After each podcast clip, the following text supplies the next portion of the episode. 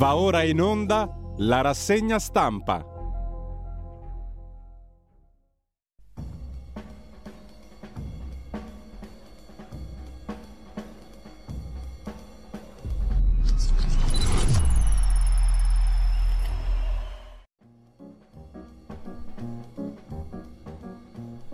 Cordiale buongiorno a tutte le ascoltatrici e a tutti gli ascoltatori da Giulio Cainarca e bentrovati all'appuntamento con la rassegna stampa venerdì 17 giugno, sono le 7.31. Radiolibertà.net è il nostro sito sul quale trovate tutto ciò che vi serve. Subito le agenzie, le notizie di prima pagina dell'agenzia ANSA, partiamo da lì, poi vediamo i quotidiani. Martina è un mostro, Odiava nostra figlia, parla il papà della bambina uccisa, Elena. Sono distrutto, dice l'uomo, non potevo pensare di doverla proteggere dalla madre. Omicidio premeditato e 24 ore di bugie. Afferma il padre della povera Elena. Domani l'interrogatorio dal giudice per le indagini preliminari. Il GIP. Posseduta da qualcuno, ha detto di essere stata la madre Elena la madre di Elena. Eh, e sempre dal primo piano dell'agenzia ANSA, secondo titolo, Draghi, Macron, Scholz a Kiev. Il mondo è dalla vostra parte, il messaggio che i tre presidenti danno al presidente ucraino Zelensky. Vogliamo l'Ucraina nell'Unione Europea, dice Draghi, insieme appunto con Macron e Scholz. I tre hanno avuto un vertice prima del loro arrivo in treno, poi si sono recati a Irpin. Apprezziamo la vostra solidarietà al nostro paese, al nostro popolo, ha risposto il presidente ucraino Zelensky. Spari in chiesa in Alabama è il terzo titolo dell'agenzia ANSA di stamani, almeno due morti, un ferito. Una sparatoria avvenuta all'esterno di una chiesa a Vistavia Hills in Alabama. Una terza persona è rimasta ferita, il sospetto è stato catturato. Si va verso lo stop dell'isolamento domiciliare per i positivi a SARS-CoV-2, giorni contati per arrivare a questo provvedimento, stop dall'ordine dei medici, esperti divisi. In 24 ore 36.500 positivi, 64 vittime, tasso al 18,7%, scrive l'agenzia ANSA in prima pagina. L'attentatore di Reagan è libero dopo 40 21 anni cadono le restrizioni per colui che sparò a Ronald Reagan, il gesto per amore dell'attrice. Jodie Foster è morto invece Mario, primo caso di suicidio assistito in Italia. L'associazione Coscioni stamani aveva consegnato la macchina e il farmaco necessari. E sempre dalla prima pagina dell'agenzia ANSA, un'anziana rifiuta l'ospedale per non abbandonare il cane. Gli agenti intervengono e trovano una soluzione per il cucciolo. Mattarella ha detto che la protezione civile è decisiva per l'Italia, mentre l'ex presidente russo Medvedev ha insultato i leader dell'Unione Europea. Mangiano rane, salsicce e spaghetti. I fan europei di rane, salsicce, di fegato e spaghetti amano visitare Kiev con zero utilità. Ha attaccato su Twitter Dmitry Medvedev, l'ex presidente russo, che insulta con metafore culinarie i leader europei Draghi, Macron e Scholz in visita a Kiev. E ancora in primo piano sull'agenzia ANSA di stamani la riforma del CSM è legge, come cambia la giustizia. Il Senato ha approvato la riforma dell'ordinamento giudiziario e del Consiglio Superiore della Magistratura, il CSM, confermando il testo della Camera che è dunque legge. Stop alle porte girevoli, stretta sui passaggi giudice PM, lo vedremo meglio dopo da qualche articolo di giornale. C'è la questione della siccità, le regioni chiedono che si usi meno acqua per l'energia. Se la siccità dovesse continuare a interessare le regioni del nord, l'alternativa è chiedere un intervento al governo perché sia dato ordine ai territori con laghi e montagne di far prevalere l'utilizzo di acqua per uso umano e agricolo. L'emergenza siccità si estende al centro Italia. Lombardia e Piemonte chiederanno lo stato d'emergenza. Ancora in primo piano sull'agenzia ANSA di stamani, in Ucraina il bacio tra Zelensky e Putin su un manifesto all'ombra della mole, l'opera del banksy torinese Andrea Villa, sul caso Ucraina naturalmente siamo a Torino, e riecheggia un altro bacio famoso, vi ricordate Salvini Di Maio, mentre Fiamme sotto controllo a Malagrotta, a Roma la discarica, ma è emergenza. Poi fa discutere a Verona e non solo il sindaco uscente Sboarina che rifiuta l'apparentamento con Tosi a Verona. Sì al contratto con i veronesi, no ad accordi di palazzo. La cosa ha suscitato parecchie perplessità all'interno del centrodestra Ancora in primo piano sull'agenzia ANSA, Fedez, avevo voglia di una carezza pubblica e di esorcizzare il male, per questo ha pubblicato l'audio del suo colloquio che in teoria è privato con lo psicologo, ha coltellato invece nella bergamasca un altro cantante, un rapper, Simba La Rue, aggressione pochi giorni dopo quella un altro rapper, i due sarebbero in una specie di faida. Racconta qualcuno, resa dei conti a proposito di faide fra Di Maio e Conte, l'ex premier Conte dice basta lezioni da Di Maio. A fondo del ministro Di Maio, mai così male i 5 Stelle alle comunali, ha detto il ministro degli esteri, ed ex capo politico dei 5 Stelle, serve uno sforzo di democrazia interna, dice Di Maio. Replica di Conte, quando era leader lui, Di Maio, come organismo del Movimento 5 Stelle c'era solo il capo politico. Che ci faccia lezioni di democrazia Di Maio oggi fa sorridere, dice Conte. Ancora tensione sui mercati, l'Europa va giù, tonfo di Wall Street, con questo l'agenzia ANSA la lasciamo. Intanto andiamo a vedere adesso le prime pagine dei quotidiani di oggi. Come al solito partiamo dal Corriere della Sera, la spinta di Draghi per l'Ucraina nell'Unione Europea è l'argomento di apertura, il titolo principale. Il Premier con Scholz e Macron da Zelensky, ma nessuno spiraglio di pace, dice ancora Draghi guardando la situazione ucraina. Insulti da Mosca e la Russia intanto taglia ancora il gas all'Eni, cresce l'inflazione, cadono le borse, scrive il Corriere nel titolo d'apertura. Di spalla c'è il suicidio assistito, il primo in Italia. Addio a Federico, che aveva 44 anni, è riuscito a morire, Mario. In verità si chiamava Federico Carboni. Ora sono libero di volare dove voglio. Il suo ultimo messaggio assieme a un grazie. Il suo cuore si è fermato ieri alle 11.05. Federico Carboni era di Senigallia, 44 anni, era tetraplegico da 12 per colpa di un incidente stradale. In Italia è il primo caso di suicidio assistito. Al suo fianco l'associazione Luca Coscioni, che grazie a una raccolta fondi gli ha fornito il farmaco e la strumentazione per darsi volontariamente la morte. Tra le ultime parole, continuate questa battaglia per essere liberi di scegliere. Torniamo all'Ucraina con i campi del Donbass, raccontati da Lorenzo Cremonesi, il nostro grano da buttare via. Nelle tenute agricole a nord di Sloviansk, nel Donbass, il grano va in rovina e a pochi chilometri dalla prima linea i contadini sono disperati. Campi rigogliosi, raccontano, ma ora non raccoglieremo nulla. Putin ci ha rovinati. Altro tema in prima pagina sul Corriere della Sera l'argine della Banca Centrale Europea, evitare gli squilibri, energia e costo del denaro, gli scenari della BCE. La BCE, Banca Centrale Europea, racconta Federico Fubini, è un'autorità apolitica. Mm, Dra- Draghi e Lagarde lo dimostrano perfettamente che è apolitica se non vogliamo tornare più indietro Draghi e Lagarde sono attualmente il primo ministro, Lagarde è stata ministro dell'economia con Sarkozy, autrice di quella lettera che abbiamo letto ieri, indirizzata a Sarkozy, molto diciamo prona, molto supina, mettetela in tutte le posizioni che volete, ma sottostante, diciamo così, all'autorità di Sarkozy, del presidente, utilizzami come vuoi, comunque la BCE è un'autorità apolitica, con un obiettivo tecnico di stabilità dei prezzi e di strumenti altrettanto tecnici, intrappolata nelle ricadute del sisma geopolitico a cui i governi europei non riescono a far fronte, scrive Fubini. Un filo rosso corre fra l'attacco all'Ucraina, le mosse di Putin per destabilizzare le economie europee, le incertezze della risposta dei grandi paesi i tremori di questi giorni che hanno fatto temere una crisi del debito, questo filo rosso ha un nome, inflazione, scrive Fubini, il pezzo a pagina 9 la sfida di Putin, l'argine della Banca Centrale Europea per evitare gli squilibri, le partite incrociate tra energia e costo del denaro.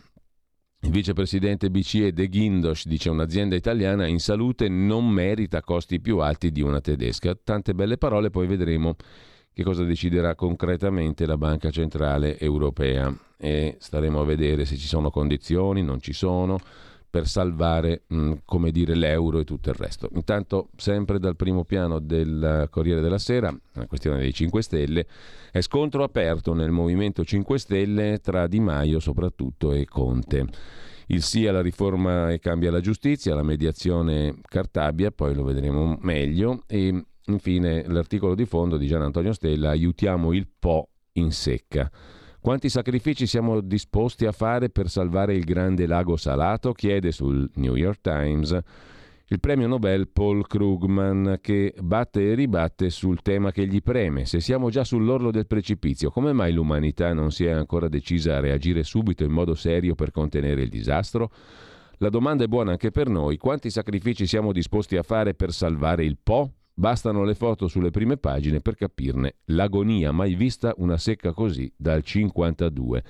L'anno dopo l'alluvione del novembre 51, quando la piena del fiume da secoli regolata dal taglio voluto da Venezia nel 600 e costruito col favor del signor Dio, aveva travolto tutto allargandosi in ampiezza catastrofica su una superficie più grande del lago di Ginevra. Non ci voleva quel secco per i polesani che già avevano preso la strada di Torino, come se volessero restare legati al fiume. I dati diffusi, a partire da quelli dell'autorità di bacino del Po, sono noti, crisi idrica in oltre 125 comuni.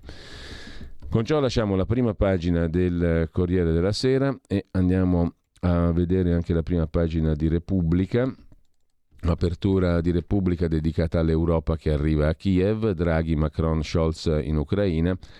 Altri tagli al gas e prezzi alle stelle, dice il Premier, è una mossa politica russa, ma in taglio alto c'è anche Mario, il primo suicidio assistito, e a centro pagina le borse impicchiata dopo le decisioni di innalzamento dei tassi della Federal Reserve americana e della Banca Centrale Europea. Ingiustificato lo spread oltre 200, dice il presidente della Banca d'Italia e il governatore Visco.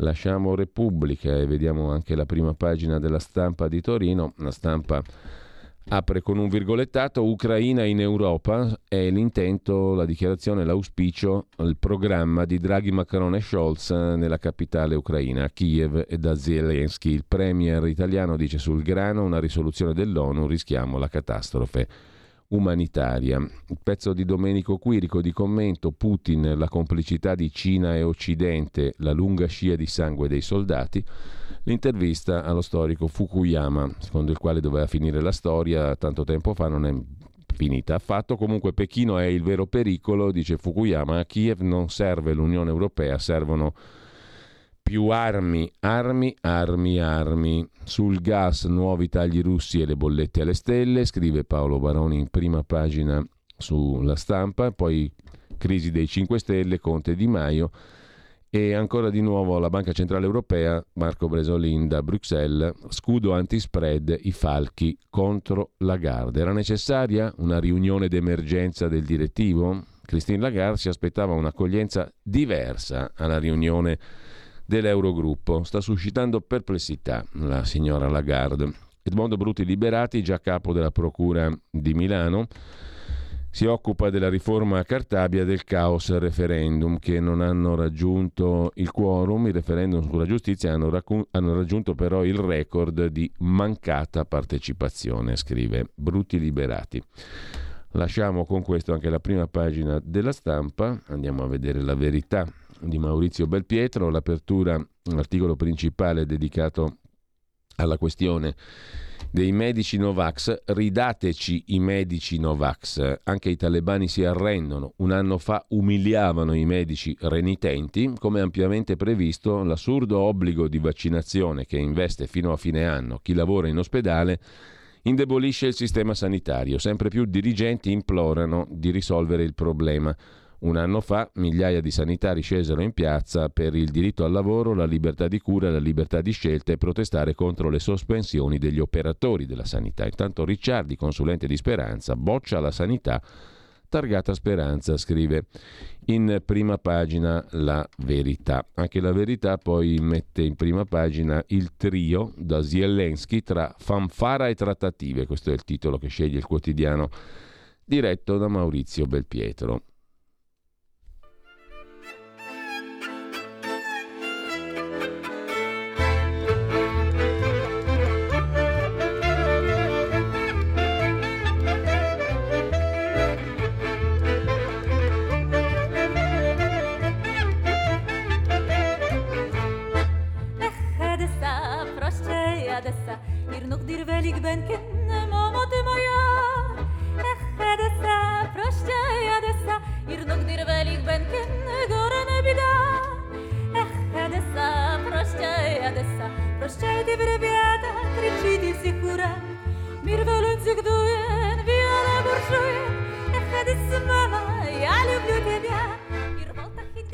Benvenuto e buongiorno a Ugo Poletti, direttore buongiorno. di Odessa Journal, che è già collegato con noi. Buongiorno direttore. Ehm, stavo sfogliando l'edizione digitale, sì. non è ancora uscita naturalmente, esce nelle librerie il 28 di giugno, l'abbiamo detto l'altra volta, il tuo libro. Sì.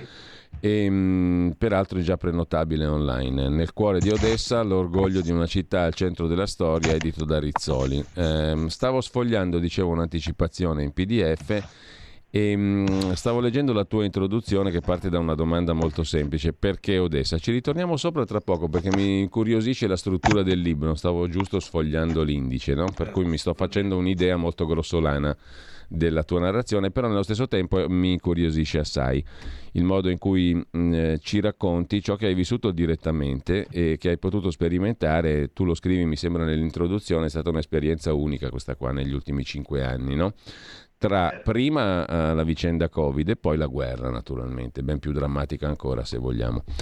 Eh, intanto però il fatto del giorno è indubbiamente l'arrivo a Kiev della, una, di una rappresentanza molto significativa di quella che chiamiamo Unione Europea o Europa, no? i presidenti Draghi, eh, Macron e il cancelliere Scholz. Ci vuoi dire tu che reazioni sta suscitando e ha suscitato questa visita? Nella quale, come abbiamo detto, Draghi ha pronunciato un discorso, poi lo leggeremo in dettaglio, ha detto delle cose importanti, si è schierato indubitabilmente senza se e senza ma dalla parte dell'Ucraina di Zelensky, ha ribadito la necessità che entri nell'Unione Europea e tanto altro, ma mi interessa soprattutto il modo in cui viene accolta questa visita. No? Abbiamo parlato nei giorni scorsi anche della Germania che aveva un profilo particolare nella percezione degli ucraini. Insomma, dici tu che cosa mm, sta suscitando questa visita. Allora, innanzitutto abbiamo scoperto che la visita è di quattro capi di eh, governo, eh, perché c'è anche la Romania che eh, ha goduto di una specie di oscuramento, eh, neanch'io me ne ero reso conto, poi quando ho visto eh, la sì, conferenza sì. stampa, ho visto un personaggio alto, un po' strano, e dico, ma chi è quello? c'è anche la Romania, poverini, è stata un po' oscurata per la Romania tra l'altro è molto importante perché è, è diciamo, il quarto convitato nel Mar Nero, nel senso che dopo la, dopo la Russia, l'Ucraina e la Turchia c'è anche la Romania e tra l'altro base, sono le basi NATO più vicine alla, alla, all'Ucraina e eh, più diciamo, con competenza sul Mar Nero.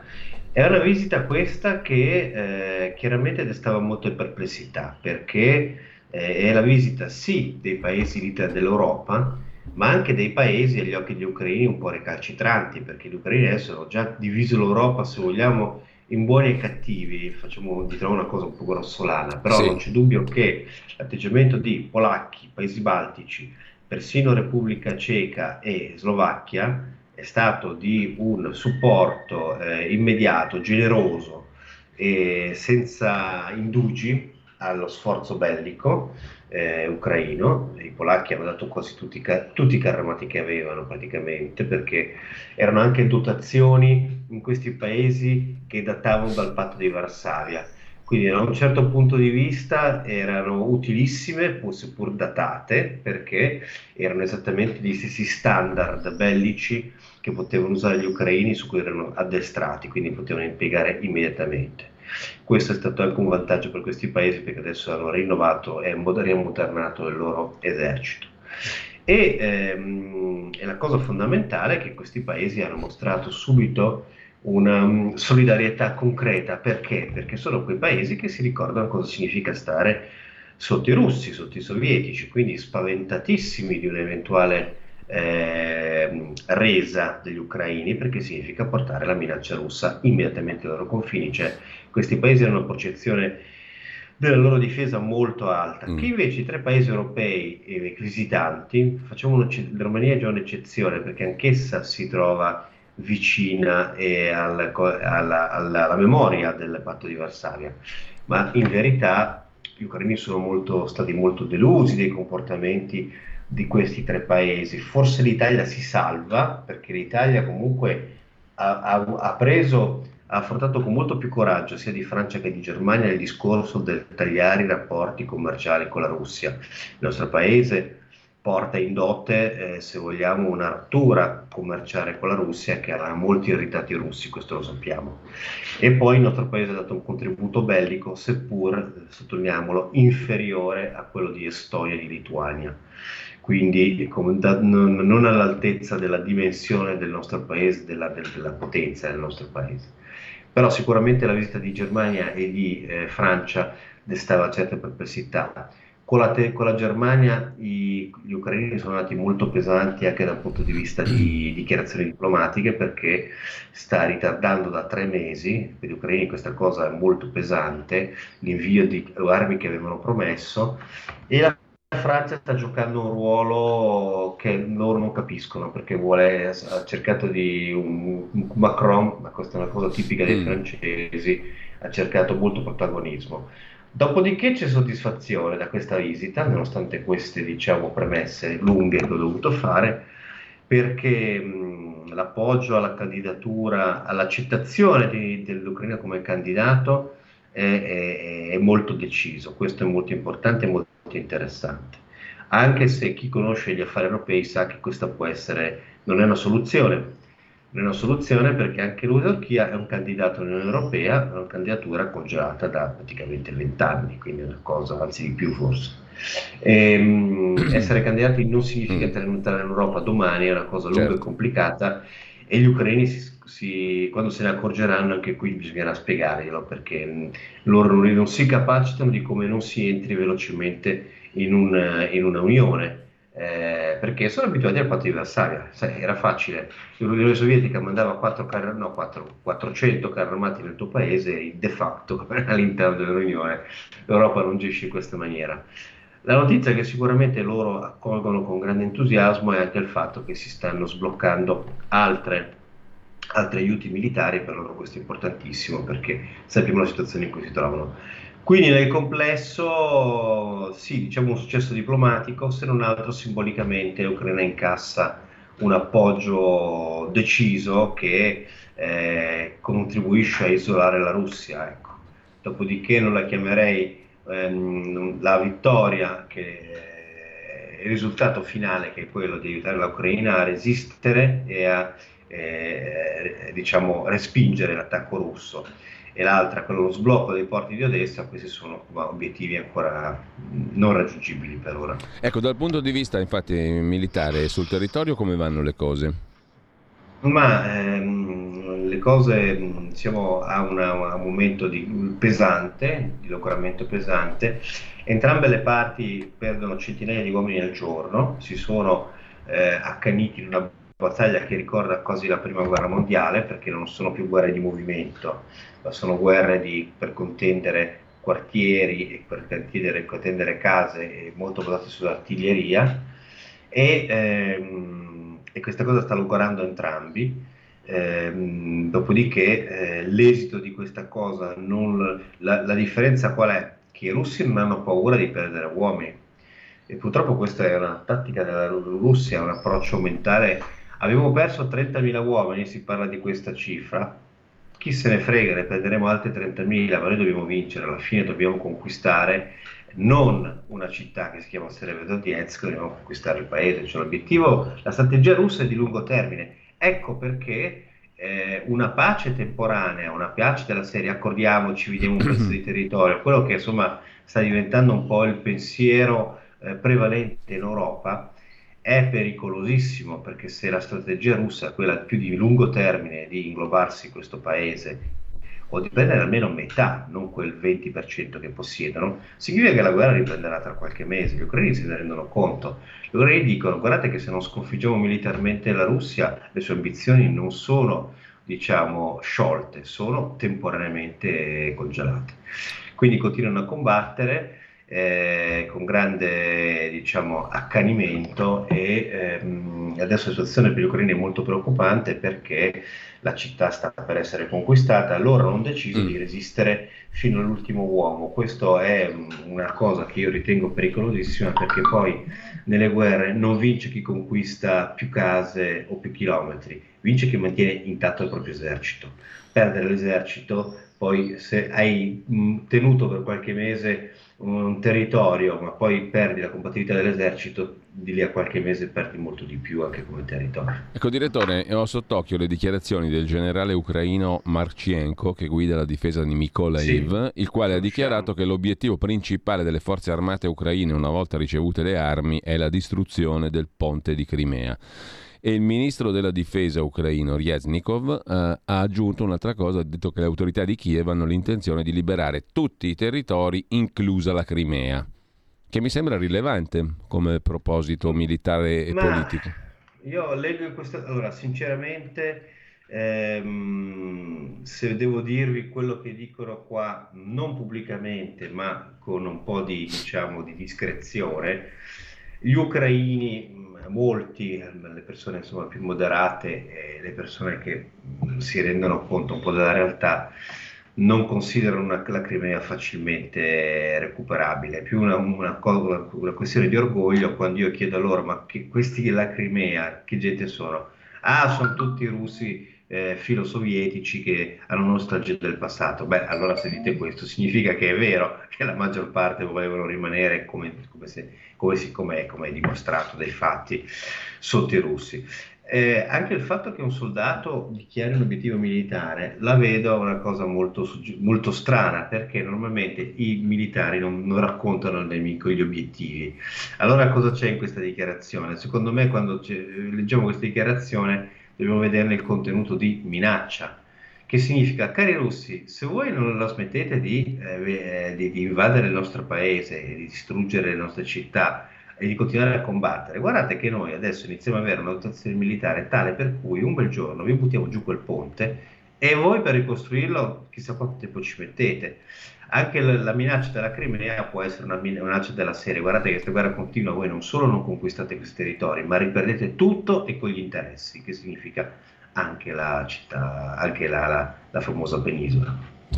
Ecco, direttore, ehm, la questione si pone esclusivamente in termini militari perché si sente continuamente anche fare riferimento no, alle trattative, no? da, da, vari punti di vista, trattative di pace, bisogna comunque arrivare alle trattative, eccetera. Allora, mh, bisogna arrivare alle trattative o bisogna prima affrontare il capitolo del chi vince militarmente? Perché non mi pare che si possano eh, contemperare le due cose, no? Allora, c'è qualcuno che deve vincere da un punto di vista militare e poi si fa una trattativa o no? Perché fare una trattativa sì, in queste condizioni allora, attuali cosa significa? Che qualcuno deve cedere. Allora, la trattativa, il negoziato, la pace a tutti i costi, chiamiamola così, mm. eh, accettando e ingoiando qualsiasi concessione, è, è, un sogno europeo, è un mantra nostro, perché noi viviamo dalla fine della seconda guerra mondiale in un sistema pacifico che funziona e quindi eh, è diventato un po' mh, parte della nostra eh, educazione e della nostra cultura non accettare la guerra in sé per sé e non capirne più quello che è suo, diciamo, la sua natura. La guerra è una situazione in cui c'è un vincente e un perdente, non si fanno, non si fanno le guerre per, far, per, arrivare a un compromesso, non si fanno le guerre per stringersi la mano. Eh, purtroppo la guerra eh, arriva a un punto quando viene scoppiata in cui nessuno dei due contendenti vuole ascoltare la diplomazia, normalmente il più debole ascolta la diplomazia, ma il più forte va avanti fino a quando non ha conquistato i suoi obiettivi e si finisce quando uno dei due si arrende. È stato così in tutte le guerre, nella seconda guerra mondiale. È anche un bene che una guerra finisca con un perdente, perché sennò continua per vent'anni. È così in Siria. Se non c'è un vincente o un perdente Certo, le guerre continuano per tantissimi anni, quindi è, mm, è crudele, ma una guerra garantisce una pace per duratura se alla fine uno dei due veramente eh, deve, deve, arrendersi. E chiaramente gli ucraini non hanno alcuna intenzione di arrendersi perché sanno che fine faranno. Ehm, quindi eh, il punto è questo, è il, accettare il fatto che come le guerre del passato anche questa ehm, non è una buona idea eh, cercare di convincerli a una tregua temporanea perché finirà, finirà, non finirà mai più. Questo è il, è il concetto. Purtroppo è pesante doverlo spiegare alle nostre pubbliche opinioni. Bisognerebbe spiegare alle nostre pubbliche opinioni che una pace temporanea significa non fine, la fine dei morti, ma significa continuo, la continuazione di quello che abbiamo visto purtroppo nelle zone occupate dai russi temporaneamente. Una balcanizzazione adesso... o palestinizzazione della situazione, insomma.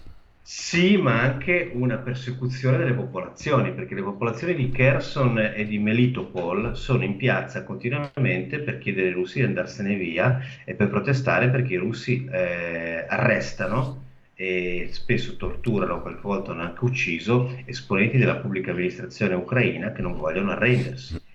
e questo tipo di repressione continuerà. Quindi noi che pace stiamo offrendo agli ucraini? Una pace in cui i territori occupati saranno soggetti a una repressione crudele non dissimile da quella che i tedeschi esercitavano nei territori occupati. Non è certamente una pace eh, di quelle che stiamo vivendo noi, che abbiamo vissuto quando è finita la seconda guerra mondiale, con una sconfitta di quello che l'aveva provocata. Molto chiaro il tuo punto di vista. Direttore, un paio di minuti ancora vorrei tornare sul tuo libro da cui siamo partiti prima. Ugo Poletti sì. ha scritto un libro Nel cuore di Odessa, edito da Rizzoli, ripeto lo troverete in libreria dal 28 giugno ma si può già prenotare online. Allora io sto scorrendo, non l'ho ancora letto ovviamente, lo confesso ovviamente, candidamente ho un, un'anticipazione in mano, sto scorrendo l'indice ed è molto intrigante. Innanzitutto io l'introduzione che stavo leggendo proprio mh, ieri, diciamo, chiarisce benissimo perché Odessa, no? Parti da lì tu, perché questa città? Intanto perché ce la conosci, perché ci vivi, però ha anche un suo significato al di là della tua biografia individuale questa città. È un prisma molto interessante attraverso il quale leggere quello che leggiamo tutti i giorni sui giornali normalmente vediamo in tv e, e per capirne di più, perché è, un, è veramente un prisma particolare attraverso il quale leggere l'attualità e la storia. No? Eh, e dall'altra parte tuoi, all'interno dei tuoi capitoli tu ci racconti appunto della particolarità del fatto che ti sei trovato da giornalista a corrispondente di guerra, sostanzialmente è il titolo di un tuo sì, capitolo. Certo. E una cosa che mi ha colpito proprio anche solo scorrendo, um, scorrendo il, l'indice, diciamo, è il fatto che tu comunque fai riferimento molto spesso alla situazione di Israele, no? il copione di Monaco 72 e poi ehm, parli anche mm, della culla della cultura moderna di Israele eh, per quanto concerne l'Ucraina, paese giovane e antico allo stesso tempo. C'è tutto un capitolo dedicato anche alle radici italiane di questa città che sono fortissime, sono evidentissime nella, mm, nella cultura, nell'architettura, nella storia e poi c'è una conclusione che ehm, anche questa merita un, un, commento, te lo chiedo così a volo rapido, senza aver letto il libro ma solo l'indice, ripeto, um, una nuova Ucraina che nascerà comunque da questa guerra, no? In ogni certo. caso nasce un nuovo paese da questa esperienza fortissima. Um, ecco, mh, mm, mi incuriosiva mh, mm, questa cosa di Israele, questa eredità, diciamo così, mh, mm, che è forte anche culturalmente, no? la nostra stessa sigletta di introduzione lo testimonia, una certo, canzone yiddish. Certo.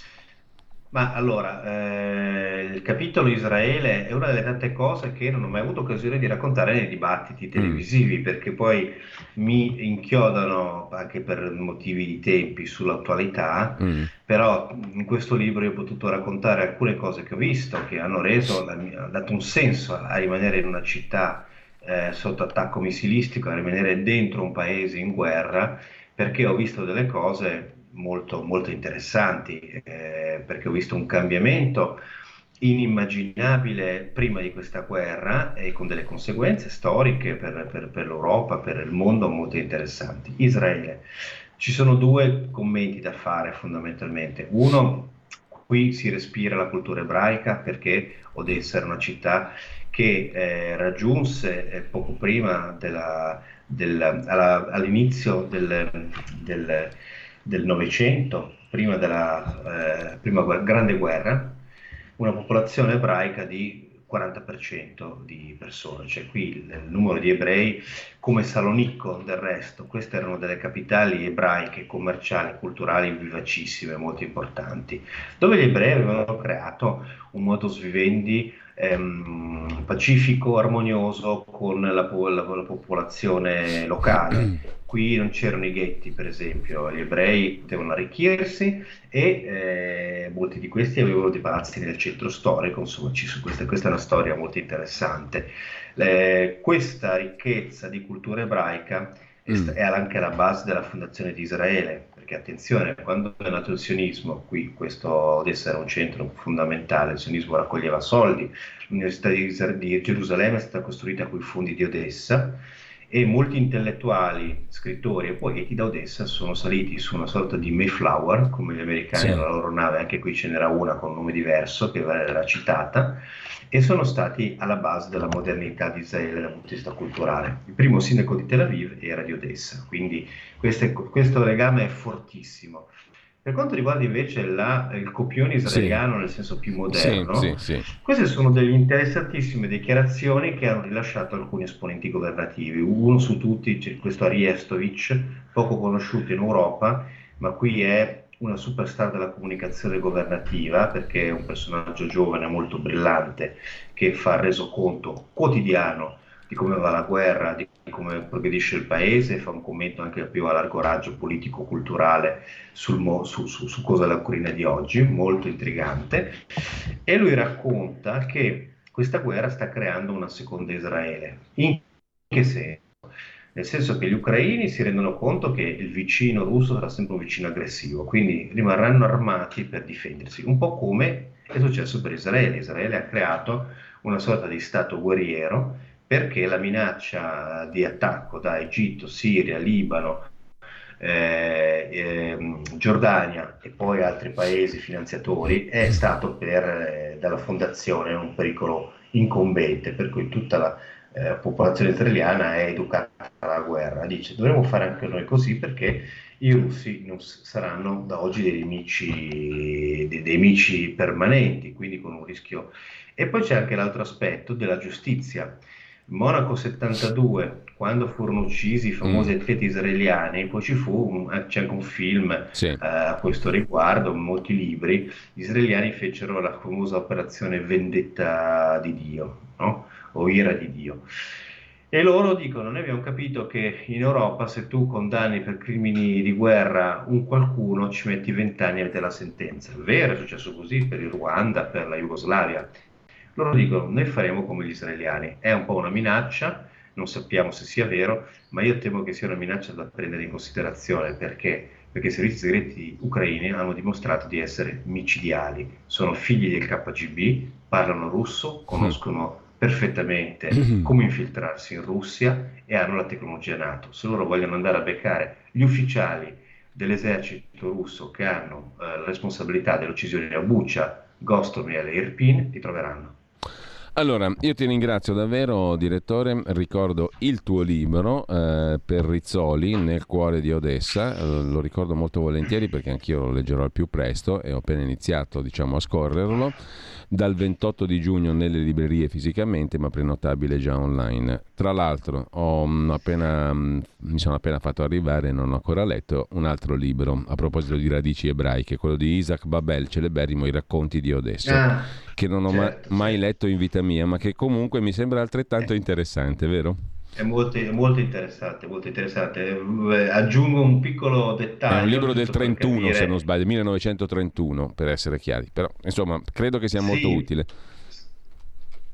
Scrittore ebraico, molto ironico, con ling- un uso della lingua molto sofisticato, convinto comunista, partecipò alla guerra civile russa a cavallo, fece anche un altro libro molto importante, L'armata a cavallo e nonostante questa sua adesione fu incarcerato dalla, alla Lubianca, eh, dal, allora c'era la CECA, non il KGB, torturato, ucciso, fucilato. Quindi questa è purtroppo una storia tragica mm. che fa capire il rapporto tormentato. Per fare compagnia al tuo libro e per fare la triade Il numero perfetto, cito anche Vassili Grossman, Vita e Destino, edito in Italia da adesso. Certo. Molto bello, sì, sì, l'ho letto. allora, grazie a Ugo Bene, Poletti. Grazie, buona giornata. Buona giornata, buona fine settimana. Ci sentiamo lunedì, direttore. Grazie. Volentieri.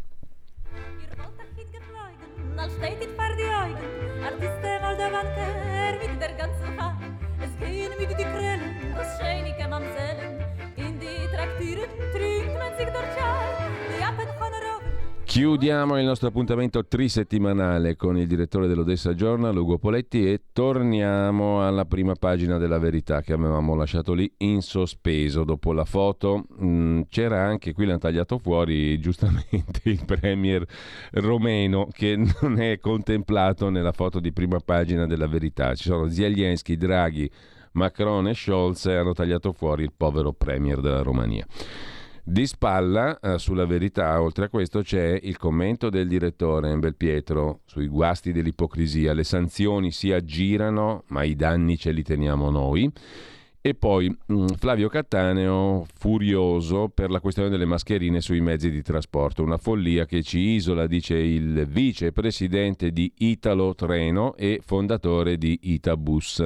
Mascherine in treno ma non in aereo, solo in Italia si va avanti così, dice Cattaneo. C'è un uso prepotente delle norme. Speranza è in mano ai suoi tecnici, il governo dovrebbe intervenire e del resto lo attaccano anche i sindacati.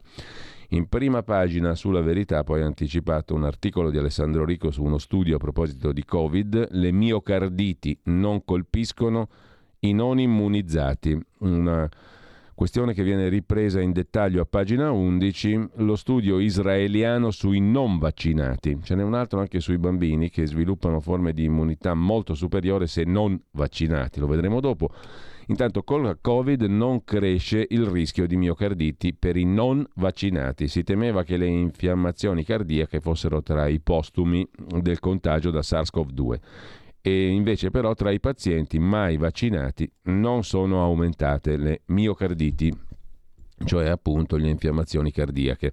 Per, respi- per, spingere i giovani a porgere il braccio si citavano gli effetti permanenti del virus. I problemi associati alle punture devono indurre a ricalcolarne vantaggi e benefici, così scrive la verità, che poi aggiunge un articolo di Ignazio Mangrano sui ricoverati gravi nonostante il vaccino. È colpa degli anticorpi impazziti, un'altra scoperta contenuta in uno studio che ha visto protagonisti diversi ospedali italiani.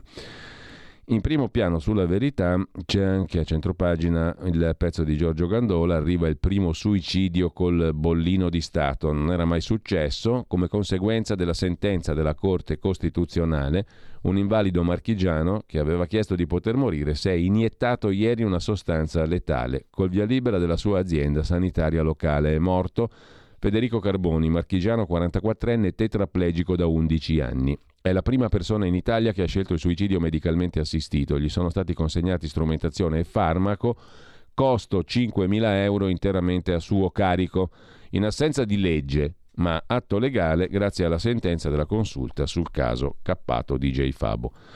In primo piano ancora sulla verità ha fatto crack, ma non ha colpa nessuno, tutta la verità su Banca Etruria, l'articolo di Giacomo Amadori, nuovi veleni intanto e indagini su Monte dei Paschi di Siena. Il pezzo di dettaglio mm, a pagina 17 della verità di oggi, come è fallita Banca Etruria se sono tutti innocenti?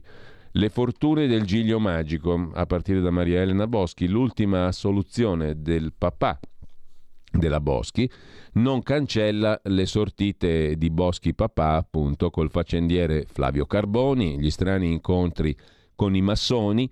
Tanti filoni non sono stati approfonditi, scrive Amadori. Ecco il retroscena di un crack rimasto senza colpevoli, la cui storia non è ancora finita. Tutto il dettaglio lo trovate a pagina 17. A pagina 16 invece Alessandro Darolda si occupa di altri veleni in arrivo su Banca Montepaschi Siena Intanto indagato il censore Bivona, inchiesta per aggiotaggio e insider trading sul numero uno del fondo Bluebell Bivona e sull'ex amministratore Bastianini. Tensioni in vista in tribunale per la nuova perizia. Il giudice Salvini dice alla verità su di me insinuazioni, perché è stato tirato in mezzo anche il giudice del Tribunale di Milano Guido Salvini. Una storia molto complicata che adesso non abbiamo il tempo di approfondire, ma la trovate in dettaglio a pagina 16. Nel frattempo, il Montepaschi Siena insomma, è un guazzabuglio a dir poco. Eh, colloquio con Vittorio Sgarbi in prima pagina sulla verità di Francesco Borgonovo, che poi sarà con voi per un filo diretto dalle 9.30 alle 10.30 qui a Radio Libertà senza ospiti ma con un filo diretto con ascoltatrici e ascoltatori. Evola fa paura, Julius Evola, anche da pittore, dice Sgarbi che ha organizzato una mostra su Evola pittore. Manda ai matti i depensanti. Chiude la prima pagina della verità Daniele Capezzone, norme anti-odio fatte per odiare gli avversari, i primi preoccupanti risultati della Commissione Segre, dal nome di Liliana Segre, senatrice a vita. Pagina 19 se ne occupa Capezzone. La Commissione contro l'odio vuole una legge per punire i nemici politici. È addirittura d'arrivo un documento sulla discriminazione che chiede norme per rendere più semplice il lavoro della polizia e di negare i fondi dell'Unione Europea ai paesi non allineati. Insomma, la libertà di parola torna sotto attacco, scrive Daniele Capezzone sulla verità mm, di stamani. Dalla verità ci congediamo con l'ultimo articolo di Maurizio Caverzan, un referendum sugli ospiti in tv per zittire il dissenso in RAI. Ma a cosa serve a questo punto la commissione di vigilanza RAI? Si domanda la verità in prima pagina. La vigilanza RAI in stile Unione Sovietica lancia un referendum tra gli utenti e i cittadini per commissariare gli ospiti. È l'ultima trovata dell'organismo di controllo, un sondaggio per decidere chi invitare e se pagarlo. È un modo per far fuori le voci sgradite, come insegna il caso. Orsini, scrive Maurizio Caverzan sulla verità di stamani. Dalla verità ci spostiamo su Libero, la prima pagina del quotidiano diretto da Alessandro Sallusti. Eccola qua, Di Maio stavolta se ne va, movimento tellurico, a Conte restano quattro stelle, è sparita la quinta, se ne va la quinta che è Di Maio, Gigino Di Maio sbrana l'ex premier Conte, è ambiguo, è autoreferenziale e poco democratico, ha detto Di Maio di Giuseppi. Giuseppi risponde fai ridere, ma il suo piano è uscire dal governo e spaccare i grillini. Commenta e scrive Fausto Carioti. Matteo Renzi scrive invece, scrive, il quotidiano Libero pubblica in prima pagina, e a pagina 12, il discorso pronunciato ieri in Senato da Matteo Renzi sulla riforma del Consiglio Superiore della Magistratura. Italia Viva si è astenuta. È più inutile che dannosa, bocciamo la legge Cartabia, ha detto il leader di Italia Viva, l'ex premier.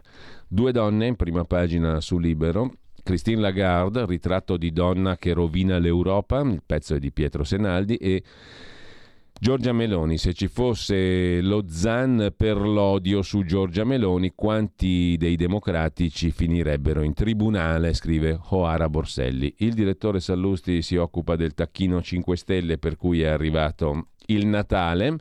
Vittorio Feltri risponde al Papa, niente meno, imporre la castità a un italiano su tre è un'impresa vana, dice Feltri. Francesco Storace, quando il PD cresce da inferno a Eden, la sinistra su Verona ha cambiato idea. Il titolo è un po' criptico, in prima pagina, il senso a pagina 14 del pezzo di Storace è questo, da inferno a paradiso. La sinistra su Verona ha già cambiato idea, descritta per anni dai progressisti come città razzista, fascista, bigotta, ora è diventata un luogo da amare, merito di Damiano Tommasi, l'ex calciatore candidato dalla sinistra e redentore della città dopo l'esploit del PD al primo turno. Intanto però il sindaco uscente, che era passato a Fratelli d'Italia qualche tempo fa, Sboarina, rifiuta il patto con Flavio Tosi dice no all'apparentamento. Secondo Lega e Forza Italia è un grave errore. Regala a Tommasi la vittoria a Sboarina.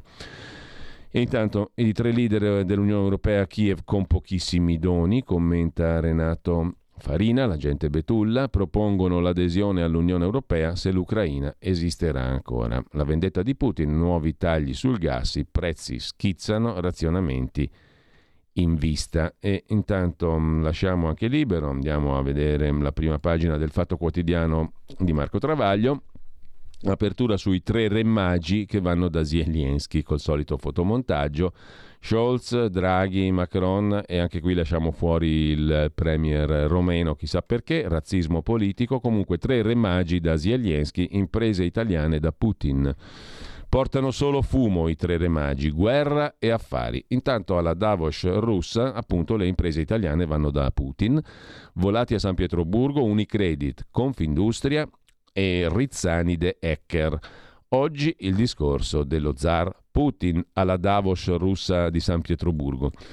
In taglio alto, sopra la testata, Mario, si chiamava Federico, ha smesso di soffrire. È il primo suicidio assistito in Italia, in seguito a una sentenza. La legge ancora non c'è, neppure all'orizzonte. E poi i due argomenti di taglio alto. Euro bavagli, Putiniani e fake news, la crociata dell'Unione Europea è fallita, chi finanzia la rete di Gianni Riotta e compagnia a caccia di aggressori di una guerra ibrida, l'Europa si è data regole di condotta che finiscono per schedare chiunque non la pensi come chi governa. Il bollettino di Scopasir disse il, coordina- il, Dipartimento di Coordinamento dei Servizi Segreti, Copasir, il Comitato parlamentare di controllo sui servizi o di sicurezza della Repubblica che dir si voglia, il bollettino desecretato da Gabrielli è soltanto l'ultimo esempio, scrive il eh, fatto in prima pagina. C'è poi il focus di Antonio Massari su Gianni Riotta, i progetti finanziati con soldi europei, la rete di Mister Riotta. Da quando nel 2018 è stato inserito dall'Unione Europea nell'elenco dei massimi esperti destinati a occuparsi di disinformazione, Gianni Riotta ha sviluppato questa attitudine in modo esponenziale e ha contribuito alla costruzione di una rete che in questo momento è attiva e sovvenzionata, pagata dall'Unione Europea. Partiamo dal 2018, nello stesso mese in cui entra a far parte del Consiglio d'amministrazione europeo contro la disinformazione, nell'Università Luis di Roma, quella della Confindustria, dove Riotta dirige il master in giornalismo, nasce un nuovo progetto. A dirigerlo è Riotta. Data Lab, obiettivo svolgere ricerca, analisi e monitoraggio su disinformazione e misinformazione, progetti finanziati con soldi europei. Per Gianni Riotta stigmatizza il fatto quotidiano. E sempre dal fatto quotidiano in primo piano dicevamo la questione della Davos eh, russa, le imprese che vanno da Putin sostanzialmente Unicredit, non certamente eh, banche piccole come appunto Unicredit e altre imprese italiane, dalla banca alla impresa Rizzani De Ecker alla Confindustria, ecco chi va all'evento di San Pietroburgo dove oggi arriva Putin, le italiane sono in fila alla Davos russa. Per l'istituto guidato da Orcel, cioè appunto Unicredit, c'è Aparkov nel CDA della controllata Mosca e aziende high-tech e di costruzioni. Intanto, sempre dal Fatto Quotidiano in prima pagina, la Cartabia è legge, le correnti della magistratura rimangono intatte, i pubblici ministeri schedati. Il pezzo del direttore Travaglio Luigi Di Mario è chiaramente riferito a Luigi Di Maio che più che Di Maio è Di Mario, Di Mario Draghi. Dice Di Maio che il nostro elettorato è disorientato e non ben consapevole di quale sia la visione, dice Di Maio. E noi per quel che vale siamo d'accordo con lui, basti pensare che c'è un ministro 5 Stelle che mentre la base respira di sollievo per la vittoria di Conte al Tribunale di Napoli, secondo Travaglio, si affretta, Di Maio, a riaprirgli la guerra in casa e a regalare ai media il pretesto per parlare di nuovi casini interni anziché di salario minimo e di stop al riarmo. Lo stesso ministro che disorienta gli elettori scattando come un misirizzi al solo annuncio del voto degli iscritti sui due mandati dopo averli sempre difesi, eccetera, eccetera. Insomma, Luigi è Di Mario più che Di Maio. Lasciamo con ciò anche il Fatto Quotidiano e andiamo a vedere adesso rapidamente la prima pagina di Avvenire, il quotidiano di ispirazione cattolica. A Kiev è Europa, è il titolo principale sulla visita dei quattro in realtà. C'è anche Klaus Iohannis Romeno, quattro capi di Stato e di governo a Kiev. Eh, di spalla però c'è un tema molto interessante, l'acqua. L'acqua è di tutti, ma il suo prezzo è sempre più caro, scrive Etienne Perrault. Risorse idriche sempre più preziose, contese e sfruttate tra pubblico e privato, preservare l'accesso universale è dispendioso. Come sostenerlo? A pagina 3. L'articolo eh, sull'acqua per tutti che però ha un prezzo, ma non siano i poveri a pagarlo. Facemmo anche un referendum sull'argomento, mentre sempre dalla prima pagina di avvenire una questione della quale abbiamo anche parlato, il genocidio per logoramento dei Rohingya. Non solo Kiev, scrive avvenire. Da 1757 giorni il popolo dei Rohingya cerca di sfuggire a violenze e discriminazioni in Myanmar. Si stimano 25.000 morti, 180.000 vittime di violenza. È un popolo antichissimo, quello dei Rohingya in Birmania, che è privo di tutti i diritti fondamentali, compreso quello semplicemente di muoversi e di viaggiare all'interno del proprio paese, ed è discriminato in tutte le maniere. È stata mm, incolpata anche Aung San Suu Kyi, premio Nobel per la pace, di non aver fatto molto da quando è riuscita a ritornare al potere per, questo, per questa minoranza. Purtroppo molti altri dicono ha fatto quel che poteva fare. La questione è aperta, per carità l'ONU ha stigmatizzato il comportamento di Aung San Suu Kyi non è facile muoversi liberamente in una dittatura e lei lo sa per prima perché ha fatto tantissimi anni di confino e di galera e di, e di violenza e di restrizione domestica, non ha potuto vedere né morire il marito né crescere i figli, quindi agire in quei contesti è molto facile a parole e da lontano, poi vi- viverci dentro, essere primo ministro, capo di Stato, contornata da un regime militare non è molto facile, presumo. In ogni caso, questa storia terrificante di una uh, sottomissione di una etnia e di un popolo, questa è di sicuro una storia di sofferenza che fa bene a venire a ricordare in prima pagina. Mentre eh, Giustizia è stata rifatta, è il titolo dedicato alla riforma Cartabia che poi vedremo meglio. Il delta del Po è salato, è arrivata l'acqua del mare ed è privo d'acqua e poi le cavallette in Sardegna, SOS al governo, scrive ancora Avvenire in prima pagina. Da Avvenire passiamo al domani di Carlo De Benedetti, apertura dedicata con l'articolo principale alla questione dei 5 Stelle. Ne resterà uno solo, Di Maio lancia la sfida a Conte per il vertice del Movimento 5 Stelle verso il voto sull'Ucraina, o dentro o fuori. Dopo due anni in seconda fila, l'ex capo politico Di Maio è pronto a riprendersi i 5 Stelle sempre più in crisi. Dal domani passiamo a dare un'occhiata anche alla prima pagina del foglio, il foglio di Ferrara e Cerasa, articolo principale, articolo sotto la testata di Michele Masneri sulla questione dell'Ucraina, i rider di Kiev e poco più in là l'orrore di Irpin, dove Draghi si concede per ben due minuti, parla di ricostruzione, è la commozione dell'atermico Draghi che non è vero che è atermico, si commuove anche lui. A Kiev c'è un gran treno chiamato Occidente, sintetizza il foglio i quattro articoli principali, per tornare poi invece alla questione della politica interna. Chi prende il nord? La gara elettorale a tre punte nei forzieri del PIL italiano, cioè del nord dove si produce il prodotto interno lordo d'Italia. Meloni romana battezzata dalla pancia del paese, la Lega Lombarda, lo Zaia Stan, il PD dei ceti urbani, il commento è di Dario Di Vico. Il consenso va al più in forma, seppur con tutti i caveat si va delineando nel nord uno scenario inedito, una competizione politico-elettorale a tre punte, il partito di Fratelli d'Italia, la Lega e il Partito Democratico che ha rafforzato le sue posizioni in alcune città chiave. Così la vede l'ex vice direttore del Corriere della Sera e poi siamo tutti McLuhan, la folle idea di un sondaggio per capire se i talk della RAI fanno schifo, il sondaggio rivolto agli stessi utenti della RAI. Dal foglio passiamo alla prima pagina del giornale. L'Europa si prende l'Ucraina, una mossa storica, Draghi, Macron, Scholz annunciano Kiev presto nell'Unione Europea e poi l'Italia in pressing sulle Nazioni Unite sull'ONU. Subito lo sblocco del grano, chiede Mario Draghi. Una sola via per la pace, Augusto Minzolini, autore del commento, la via per la pace è quella dei tre leader di Draghi. Mangia spaghetti, la geopolitica dell'insulto, Medvedev ha offeso i leader europei in questo modo, parlando di quello che mangiano, gli spaghetti, la salsiccia e cos'era l'altra roba. Eh, la nuova giustizia intanto è legge una picconatina, ma non basta, titola critico il giornale in prima pagina sulla riforma della giustizia, il testo Cartabia. E poi la siccità scatta l'emergenza, acqua razionata e multe, mentre il sesso prima delle nozze, sì, se di qualità, dice Monsignor Riccardo Mensuali commentando il documento di Papa Francesco dedicato agli sposi e alla sessualità. Cosa vuol dire sì, se di qualità? Non è che si valuta la performance sessuale, si valuta se è finalizzato al matrimonio. Sesso prima delle nozze è permesso se di qualità, dice. Monsignor Riccardo Mensuali, autore di numerosi libri sul tema della natalità e della famiglia.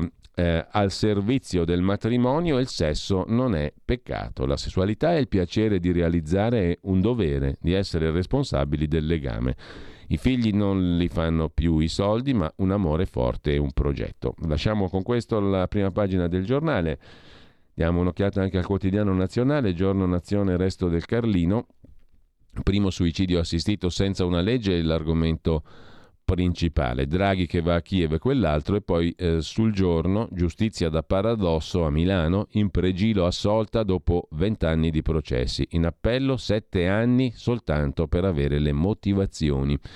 Tanto abbiamo perso l'opportunità di dare un messaggio da cittadini sulla riforma della giustizia. Intanto, sempre da Milano, assistenza blef, mio figlio costretto a stare in casa se non ci sono io, dice la madre di un bimbo disabile. Poi il racconto shock di una 25enne sfuggita allo stupro nella sua Baggio a Milano. Servono controlli, dice la eh, ragazza. Eh, lasciamo il giorno, andiamo rapidamente a vedere anche il mattino, lo vediamo dopo la pausa delle 8.30. Mm.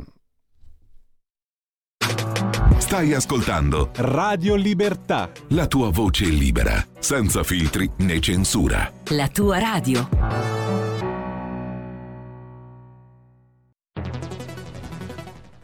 La radio è sempre di più ovunque. Io la radio la ascolto in auto con tutti i nuovi programmi, perché ho la radio DAB. E tu? Io al lavoro ascolto la radio dal mio computer. E tu? Io a casa l'ascolto dalla mia TV. E tu?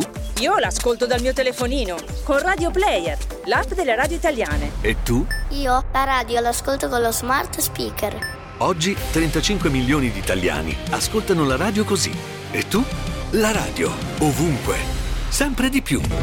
Anche Radio Libertà è su Radio Player Italia.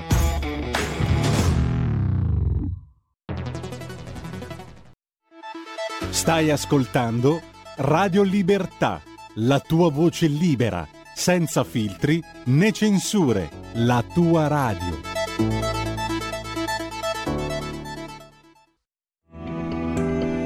Il meteo.it presenta le previsioni del giorno. L'anticiclone Scipione continua a comandare il tempo sull'Italia e anche oggi garantirà una giornata calda e prevalentemente soleggiata. In mattinata tutto sole da nord a sud, con cieli anche pressoché sereni, salvo per qualche addensamento in genere innocuo sulle Alpi orientali di confine. Nel pomeriggio invece si accenderà un po' di instabilità, con rischio temporalesco, soprattutto sulle aree più interne montuose del centro, specie tra Lazio, Abruzzo, Umbria e Molise. Altrove invece persisterà un ampio soleggiamento.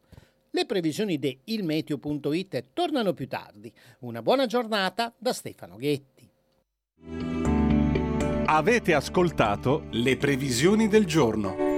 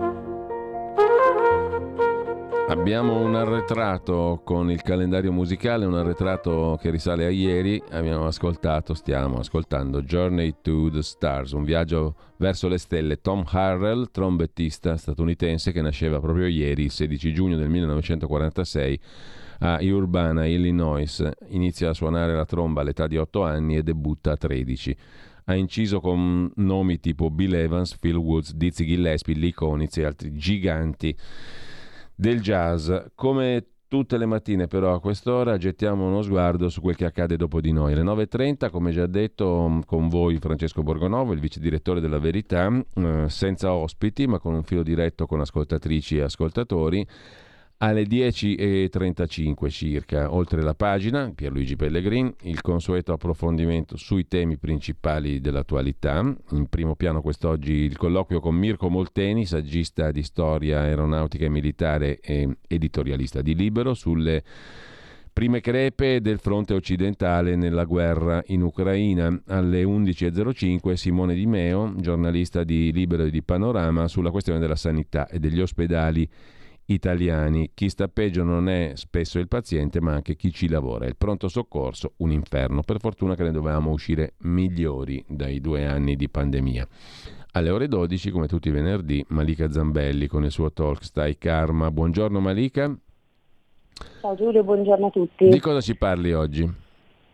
Allora, oggi sono con una delle medium più conosciute in Italia, che è intervenuta in vari talk, eccetera, che è Ginella Tabacco per, per parlare oggi di perdono. E l'idea di questo argomento è nato proprio dai racconti che lei mi faceva sui vari contatti che le sono giunti diciamo dall'altra dimensione che pare parlino proprio dell'importanza di perdonare. Allora insieme abbiamo deciso di dedicare questa puntata proprio all'importanza del perdono, che tra l'altro è un argomento di cui parla molto anche la psicologia e anche le neuroscienze hanno sottolineato quanto possa essere importante e salutare, diciamo, perdonare non solo l'altro, ma soprattutto noi stessi. Ed è un processo lunghissimo, quello del perdono, di cui appunto dicevo si parla anche in psicologia, che non è nient'altro che lasciare andare ciò che ci è accaduto nel nostro passato per avanzare eh, più sicuri verso, verso il futuro. Non significa essere dei deboli o eh, dimenticare ciò che ci è stato fatto, lasciare rientrare nella nostra vita chi ci ha fatto del male, ma semplicemente lasciare andare qualcosa che grava sulle nostre spalle, che non fa bene alla nostra salute. Infatti pare che il perdono sia qualcosa che aiuti molto anche a stare meglio eh, a livello di salute e a stare meglio a livello di emozioni. E come solito, come spesso accade, anzi su questi temi sembra facile, no? Sembra esatto. facile, non lo è, però comunque il tema è veramente interessante. Io ringrazio Malika Zambelli e allora ci sentiamo più tardi alle 12. Grazie, grazie Giulio, vi aspetto alle 12. Buona mattinata a te. Ah, mi stavo dimenticando un altro appuntamento di culto del venerdì, ovvero l'appuntamento con il nostro professor Antonio Latrippa, il mangiato immaginario. Non perdetelo perché oggi abbiamo, visto che questa fine di settimana ci sarà un caldo incredibile, abbiamo dei consigli utili per l'estate. Mm? Non perdetelo alle 9.30, 5 minuti mm, di mm, colloquio con eh, il più grande antropologo gastroalimentare che esista al mondo. È una delle glorie italiane. Ha appena preso il QQ, il Golden QQ a Hong Kong, premio straordinariamente rilevante in tutto il mondo perché si occupa di queste questioni relative al cibo. Ce ne sono 3.000 di trasmissioni in tv sul cibo e, vie, e affini, ma l'unica con il più grande antropologo, eh, antropologo gastroalimentare ce l'abbiamo noi qui a Radio Libertà. Intanto torniamo alle prime pagine dei giornali. Sul mattino di Napoli va segnalato il titolo relativo al dramma di Napoli, il diciassettenne che ha ucciso la madre. La ricarica negata della PlayStation sarebbe stato il motivo che ha scatenato la tragedia di Napoli. 30 coltellate, scrive il quotidiano napoletano. Il messaggero di Roma eh, invece apre la sua prima pagina con il piano per la nuova Unione Europea in Ucraina, ma anche con la questione del super bonus 110%, un appello al governo da parte di troppe ditte che sono sull'orlo del crack. Bisogna riattivare il provvedimento, salvare il super bonus. La Commissione Finanze del Senato ha dato mandato al suo presidente di inviare una lettera a Mario Draghi. Le aziende rischiano il crack. Riattivare il 110%, salvarlo. E dal messaggero passiamo al tempo di Roma, l'apertura a tutta pagina sulla riforma dell'ingiustizia, legge Cartabia, ok del Senato, valutazione dei magistrati, separazione delle funzioni, dibattito surreale in aula, scrive il tempo. Anche chi ha votato sì adesso critica il testo. La Lega parla di un compromesso al ribasso, Renzi dice è più inutile che dannosa e l'Associazione Nazionale Magistrati già vuole smontarla. In primo piano anche Di Maio che picchia duro su Conte e poi la ricetta di Tabarelli sull'energia, razionamento da subito o sarà rivolta sociale. Davide Tabarelli, presidente di Nomisma Energia, è uno degli esperti più pragmatici che abbiano parlato dall'inizio di questa storia della guerra e dei suoi riflessi sulla questione energetica. Partire subito con il razionamento, dice Tabarelli a Pietro De Leo sul tempo di stamani, o sarà un inverno di tensioni sociali? Vedo troppa sottovalutazione, rischiamo di fermare le industrie e di ridurre gli usi domestici. I prezzi nell'ultima settimana sono saliti del 60%. Serve un tetto, direi 70 euro per megawattora. Ora aumenteranno le bollette, prevede il dottor Tabarelli. Pareva esserci una luce in fondo al tunnel, ci troviamo ancora nell'incubo, dice il presidente di Nomisma Energia, mentre le agenzie di stampa battono notizie poco confortanti sulla fornitura del gas dalla Russia. Eni ha annunciato ieri che Gazprom consegnerà all'Italia solo il 65% del gas richiesto. La Russia comincia a chiudere i rubinetti e giustifica questo con la manutenzione di una turbina. È credibile o è una questione geopolitica? È una maniera elegante per non dire che si tratta di ritorsione, afferma Tabarelli. Noi possiamo chiamarla così, ritorsione. Mi pare anche una cosa scontata. Per quanto riguarda l'Italia e gli stoccaggi, siamo molto scoperti nonostante l'aumento delle forniture da Azerbaigian e Algeria. Le scorte stanno aumentando ma non a ritmo sostenuto. Se fossimo in condizioni normali potremmo valutarle un po' basse, ma non è il caso questo. Non siamo in condizioni normali. Se ci tagliano tutta la fornitura, ben presto saremo scoperti con gravi problemi in inverno. Secondo me, dice Tabarelli, è arrivato il momento di parlare di razionamento da subito. Con quanto sta accadendo, considerando che la guerra durerà a lungo, non possiamo mettere la testa sotto la sabbia. Razionamento, ma non in autunno. Da subito, dice Tabarelli. Bisogna dire le cose come stanno, ridurre magari l'utilizzo dell'aria condizionata per, detto in linguaggio semplice, mandare il gas sottoterra, fare scorta come fare? Forse servirebbe nominare un commissario, come è stato con il Covid, un generale figliuolo della situazione, insomma. Stando così le cose, c'è il rischio che qualche produzione debba fermarsi? Purtroppo sì, eh, risponde Tabarelli. C'è il rischio di fermare quelle fabbriche che utilizzano più energia elettrica come le acciaierie oppure quelle che fanno uso di molto gas come le vetrerie, le cartiere, gli impianti di ceramiche. Dobbiamo subito ridurre i consumi, altrimenti c'è il rischio di dover tagliare l'utilizzo del gas per scopi domestici, cioè per le nostre case, hm? per mettere su la pasta, per mettere su il caffè.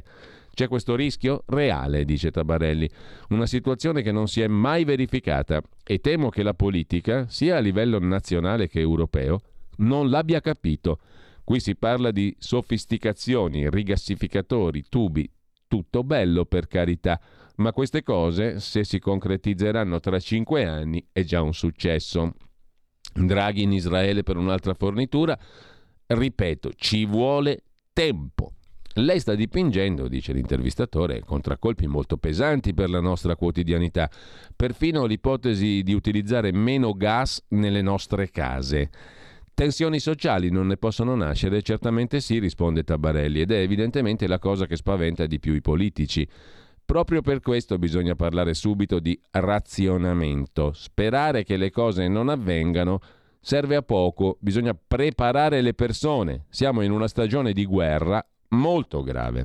Il prezzo del gas ieri è aumentato del 18% sulla borsa di Amsterdam, che è il riferimento.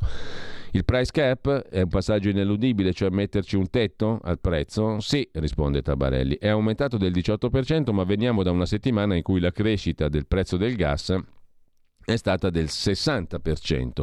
Anche qui dovremmo andare giù più duri, ma mi pare siamo lontani. Si tratta di un mercato con pochissima liquidità, dove c'è molta finanza ed è inevitabile che in queste situazioni i prezzi schizzino. Bisogna fissare subito un tetto, immaginerei a 70 euro per megawattora e non 80 come si ipotizzava qualche giorno fa. L'ultima domanda al presidente di Nomisma Energia, Davide Tabarelli, sul tempo di Roma. Presidente, ormai siamo per entrare nel quarto mese di guerra. Abbiamo sbagliato qualcosa nella reazione alla Russia? Risponde Tabarelli, su una tragedia così era impossibile fare previsioni, però qualcosa abbiamo sbagliato e ora dobbiamo pagare. Facciamo se non altro tesoro di questa esperienza, dice Tabarelli in questa breve ma purtroppo molto chiara, inter- purtroppo, purtroppo non per eh, l'intervista in sé, ma per le conseguenze che adombra intervista sul quotidiano Il Tempo che eh, lasciamo, mh, mm, l'intervista a Tabarelli è a pagina 7 per chi la volesse riprendere o rileggere. Mentre a Malagrotta, disastro annunciato, scrive ancora il quotidiano romano, disagi per l'incendio, in casa con le mascherine, Gualtieri chiede subito i poteri speciali. C'è anche un altro articolo da segnalare in prima pagina, desecretati dopo 40 anni i segreti della polizia di Londra sul caso del banchiere italiano Roberto Calvi, qualcuno se lo ricorderà. Pagina 8, il tempo si occupa delle carte segrete di Calvi, 18 giugno dell'82 il presidente del Banco Ambrosiano viene trovato impiccato sotto il ponte dei Frati Neri a Londra. Nei documenti riservati del governo britannico le prime indagini della polizia della City britannica, trasferiti all'archivio di Stato i fascicoli che svelano il misterioso viaggio e la morte del banchiere di Dio, scrive Alessandro Zavatta in eh, prima pagina e poi a pagina 8 del quotidiano romano. Mentre lasciamo il tempo, dicevamo, e um, andiamo a vedere anche cos'è che ci rimane da vedere, andiamo a vedere anche eh, le prime pagine. Le prime pagine mm, non le abbiamo viste tutte, ci manca Verità e Affari, il quotidiano economico diretto da Franco Becchis, che apre la sua prima pagina con eh, Lagarde che non è all'altezza. La Banca Centrale Europea continua a non chiarire nel nulla sulla protezione dei titoli di Stato e le borse crollano. Processo alla governatrice che ha sostituito Mario Draghi, nessuno ormai la assolve. Altri 21 miliardi in fumo a Piazza Affari, 233 in Europa per lei. Il ministro Giorgetti dice comunicare non è il suo mestiere. Per Fassina di Liberi ed Eguali non è davvero indipendente. Per Guido Crosetto, Fratelli d'Italia sta facendo un favore alla Francia, parla anche Mastella, non ha le qualità necessarie e Paragone vuol danneggiare gli italiani. Il focus di oggi è sulla Gard bocciata. Eh, la numero uno, la governatrice della Banca Centrale Europea. Ma lasciamo con questo anche Verità e Affari. Libero l'abbiamo visto, La Verità, La Stampa, La Repubblica, sì, li abbiamo visti tutti, tranne la prima pagina del riformista che a proposito dell'incendio della discarica di Roma a Malagrotta dice è provocato dalla magistratura. Il pezzo è di Aldo Torchiaro. Disastro ambientale a Roma provocato dalla magistratura. È andato a fuoco il sito di stoccaggio di Malagrotta, alla periferia di Roma. Fuga colossale di materiale inquinante, disastro ambientale danni grandissimi, il comune tenta di correre ai ripari, sarà difficile. Sapete perché è andato a fuoco? scrive Torchiaro. Perché da qualche anno era stato abbandonato, tolto all'amministrazione del suo proprietario Manlio Cerroni, 96 anni, affidato a un'improbabile gestione commissariale. Questa decisione l'ha presa la magistratura, alla quale non piaceva Cerroni, lo sospettava di reati, lo sospettava male, scrive eh, il riformista in prima pagina, perché Cerroni è stato assolto da tutto, ma la magistratura non ha rimosso il sequestro e ha lasciato il sito alla gestione commissariale. Risultato di questa astuta operazione lo si vede girando per Roma, montagne di rifiuti. I commissari, probabilmente, sebbene pagati piuttosto bene, sono sette, il capo prende 190.000 euro all'anno, non sono avvezzi a questo tipo di lavoro, non hanno le capacità che aveva Cerroni. Di conseguenza, sebbene ci costassero mezzo milione all'anno di emolumenti, hanno finito per trovarsi di fronte al fatale incidente. La discarica è andata a fuoco e distrutta è il più grande disastro ambientale mai subito da Roma. Credete che qualcuno pagherà? Credete che la magistratura indagherà sul disastro combinato dalla magistratura? Scrive al dottor Chiaro in prima pagina sul riformista. Italia Oggi invece mette in apertura una questione che riguarda i conti esteri. I movimenti in contanti e in valuta dovranno essere trasmessi dall'Agenzia delle Entrate per operazioni da 5.000 euro e non più da 15.000 euro in su.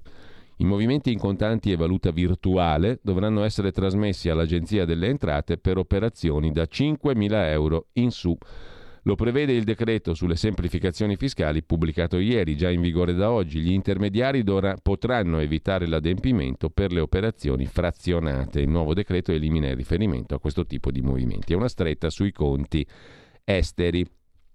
L'altra questione di primo piano messa in rilievo dal quotidiano diretto da Pierluigi Magnaschi il voto alle ultime elezioni e ai referendum. Non hanno votato le fasce più fragili della popolazione.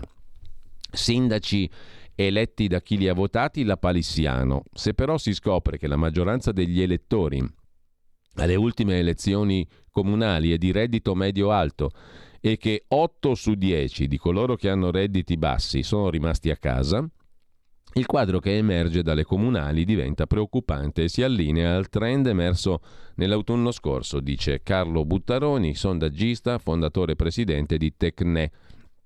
Qual è l'elemento più saliente di questa doppia tornata elettorale, comunali e referendum?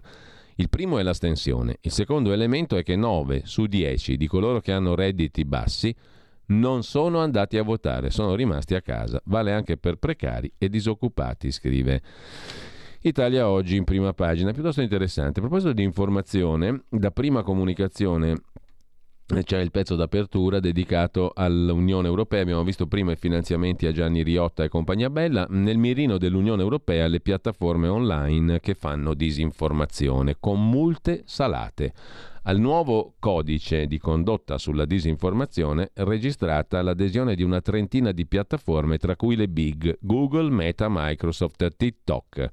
La Commissione europea insomma sta stringendo le misure contro le fake news e annuncia un nuovo codice di condotta sulla disinformazione, quello originario è del 2018 per il quale annuncia di avere già ottenuto la firma di 33 soggetti, tra i quali i big Google, Facebook, Microsoft, TikTok, eccetera. Tra gli impegni previsti nel rivisto codice contro la disinformazione, tra l'altro il taglio a incentivi finanziari alla disinformazione, interventi per fermare comportamenti manipolativi come account falsi, bot o diffusione di disinformazione, più fact-checking, cioè polizia del politicamente corretto, la legge qualcun altro, e la creazione di un centro e una task force per la supervisione e implementazione del codice. Qualche inquietudine in qualcuno la genera no? un progetto di questo tipo. Intanto la premessite, a proposito di politicamente corretto, è la nuova malattia, scrive Luca Ricolfi, lo ha scritto su La Ragione il 2 giugno scorso e lo mette sul suo sito, Fondazione David Hume. Quando un anno fa Paola Mastrocola e io, scrive il professor eh, Ricolfi, pubblicammo eh, sulla ragione il nostro manifesto della libera parola, non pensavamo che le cose potessero cambiare granché nel breve periodo. Dopotutto la cultura e l'anticultura si modificano lentamente, come la lingua, i costumi e le abitudini. Ci sbagliavamo. Questi 12 mesi non sono stati tranquilli, scrive Ricolfi. Qualche mese dopo l'uscita del nostro manifesto è esploso uno dei casi più gravi di repressione della libertà di parola.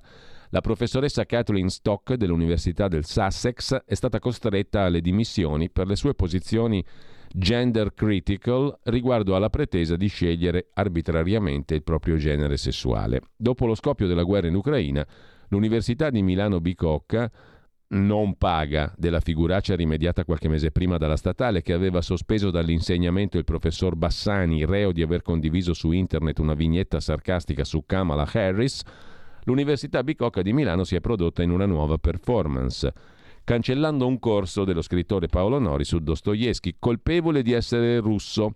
Stessa sorte toccata al maestro Valieri Ghergiev che avrebbe dovuto dirigere un concerto alla Scala di Milano rimosso per non aver preso le distanze da Putin. Quanto al professor Orsini, esperto di geopolitica ma critico con la Nato, si è visto cancellare il contratto che lo legava alla RAI e a carta bianca condotta da Bianca Berlinguer, a sua volta finita nei guai per il troppo spazio dato ai critici della linea ufficiale del governo. Ma questi episodi sono la punta dell'iceberg, sottolinea Ricolfi. Nei primi mesi di guerra, sui grandi quotidiani come nei principali programmi TV, è calato un clima di censura e autocensura, forse ancora più plumbeo di quello avvertito nei mesi cruciali della campagna vaccinale. Così come allora ci si sentiva obbligati, prima di parlare, a premettere che si era vaccinati, si era fatta la seconda e la terza dose, si aveva il Green Pass, si era favorevoli alla campagna vaccinale, così oggi, quando si parla in tv, ci si sente obbligati a premettere che Putin è l'aggressore, l'Ucraina è l'aggredito, non esistono giustificazioni per Putin. Se non lo si fa o si dice qualcosa che potrebbe essere usato per attenuare la responsabilità di Putin, scatta immediatamente la reazione del conduttore o dell'ospite più solerte che interrompe, precisa, puntualizza, invita a chiarire.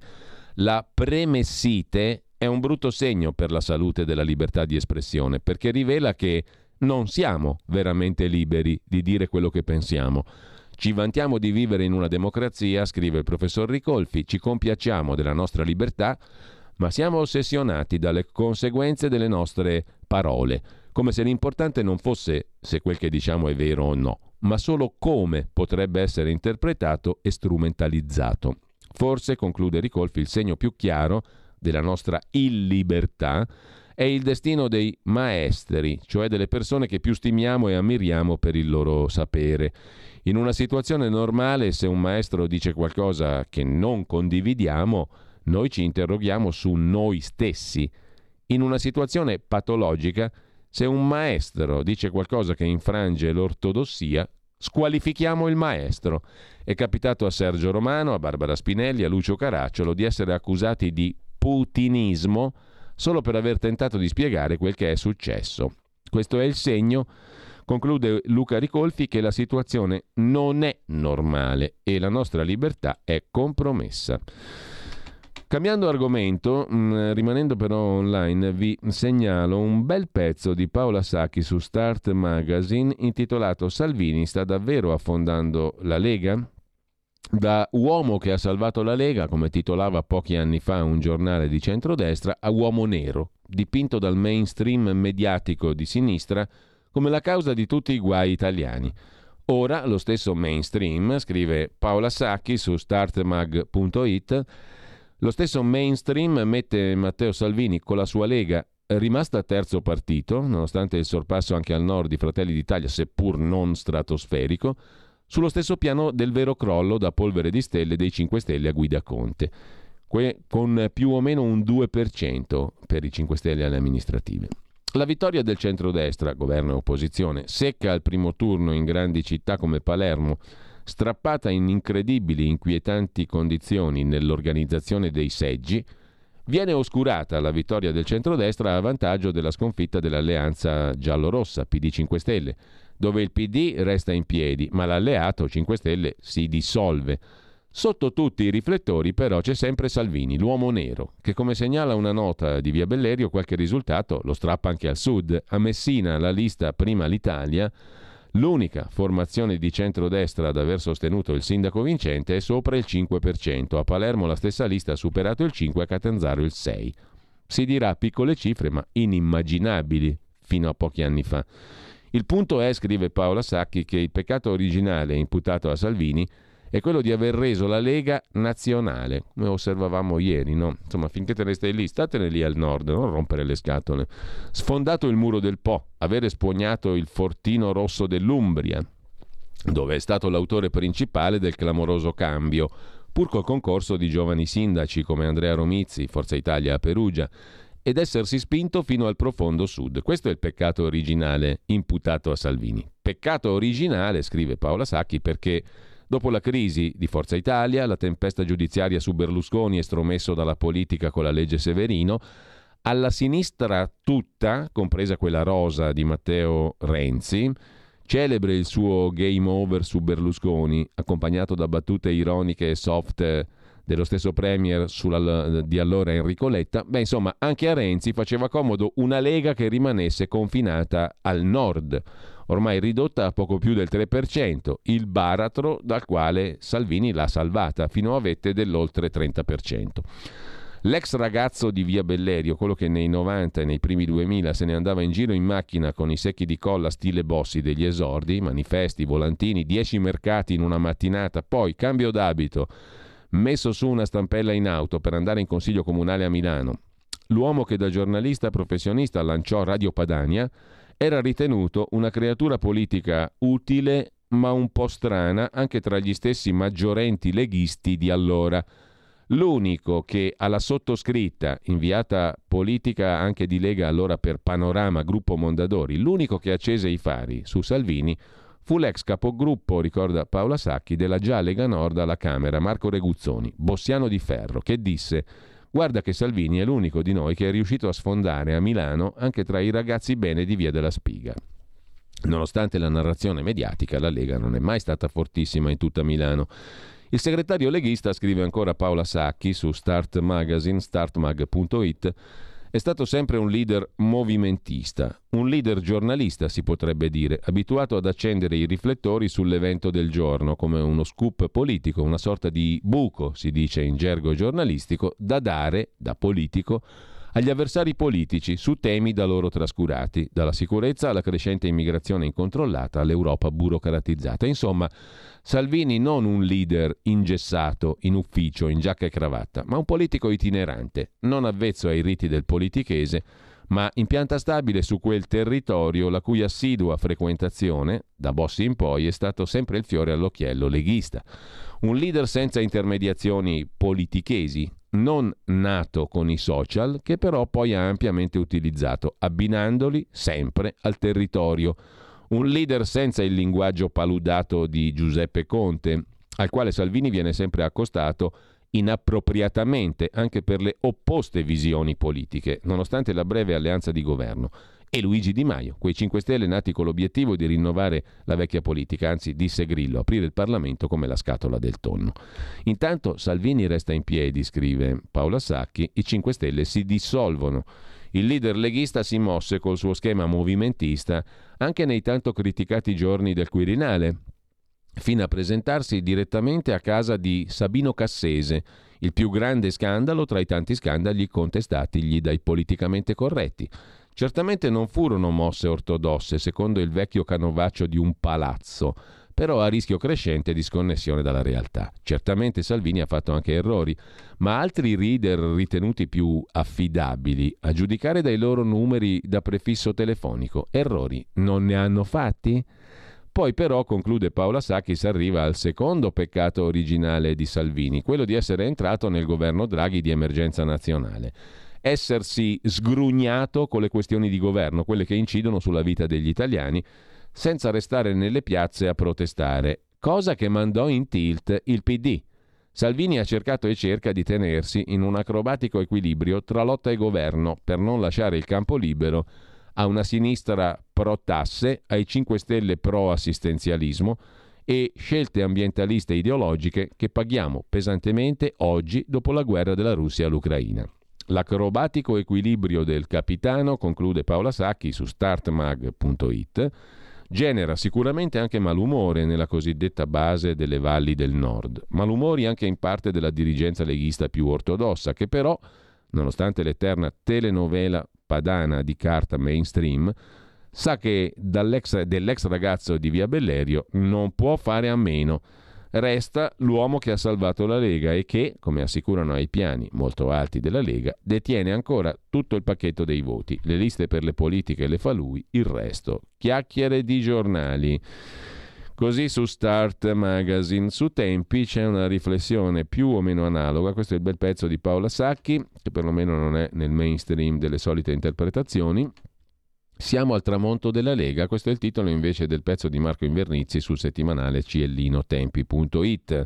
Dopo l'incredibile ascesa, ora il partito è a un punto fermo. Un po' di storia, qualche domanda su un patrimonio politico che non va disperso, scrive Invernizzi. Intanto dobbiamo farla corta perché il tempo è rapidissimo, il tempo scorre rapidissimo per meglio dire.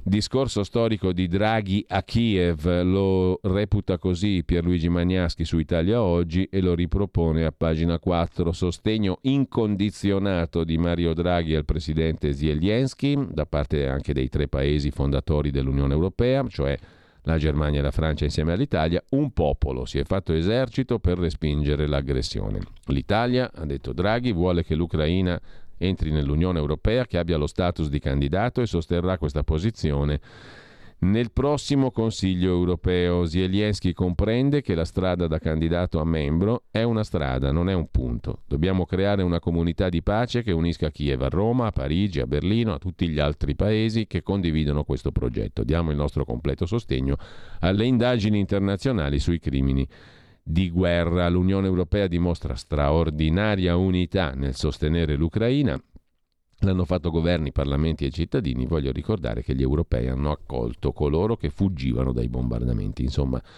un discorso totalmente dalla parte di Zelensky e dell'Ucraina, quello di Draghi. Mentre Di Maio ha detto ai giornalisti, nei 5 Stelle ci vuole più democrazia e lo dico a voi perché non esiste un altro posto dove poterlo dire. Questo è interessante. È vero che i 5 Stelle non hanno mai brillato alle amministrative, ma non siamo mai andati così male. Non possiamo stare nel governo e poi un giorno sì, un giorno no, attaccare il governo. Dobbiamo avere democrazia interna e appunto lo dico a voi cronisti perché non esiste un altro posto dove poterlo dire, ha detto Luigi Di Maio. Non si può sempre dare la colpa agli altri risalendo all'elezione del Presidente della Repubblica per dire che siamo andati così male alle amministrative. Bisogna prendersi le responsabilità, ha detto Di Maio. Per quanto riguarda Draghi, poi sull'agenzia Agi c'è una pillola audio-video che riguarda la questione della carestia mondiale che si avvicina, il dramma della carestia mondiale si avvicina, l'impressione, ha detto Draghi, è che le scadenze sulla raccolta e distribuzione del grano si stiano avvicinando il dramma della carestia concentrata nei paesi più poveri, specie in Africa, si sta avvicinando, ha detto il Presidente del Consiglio. Su mm, invece l'Atlantico Quotidiano vi segnalo il pezzo di Stefano Magni eh, a proposito di Russia. Per stanchezza ed errori rischiamo una pace che è premessa della prossima guerra.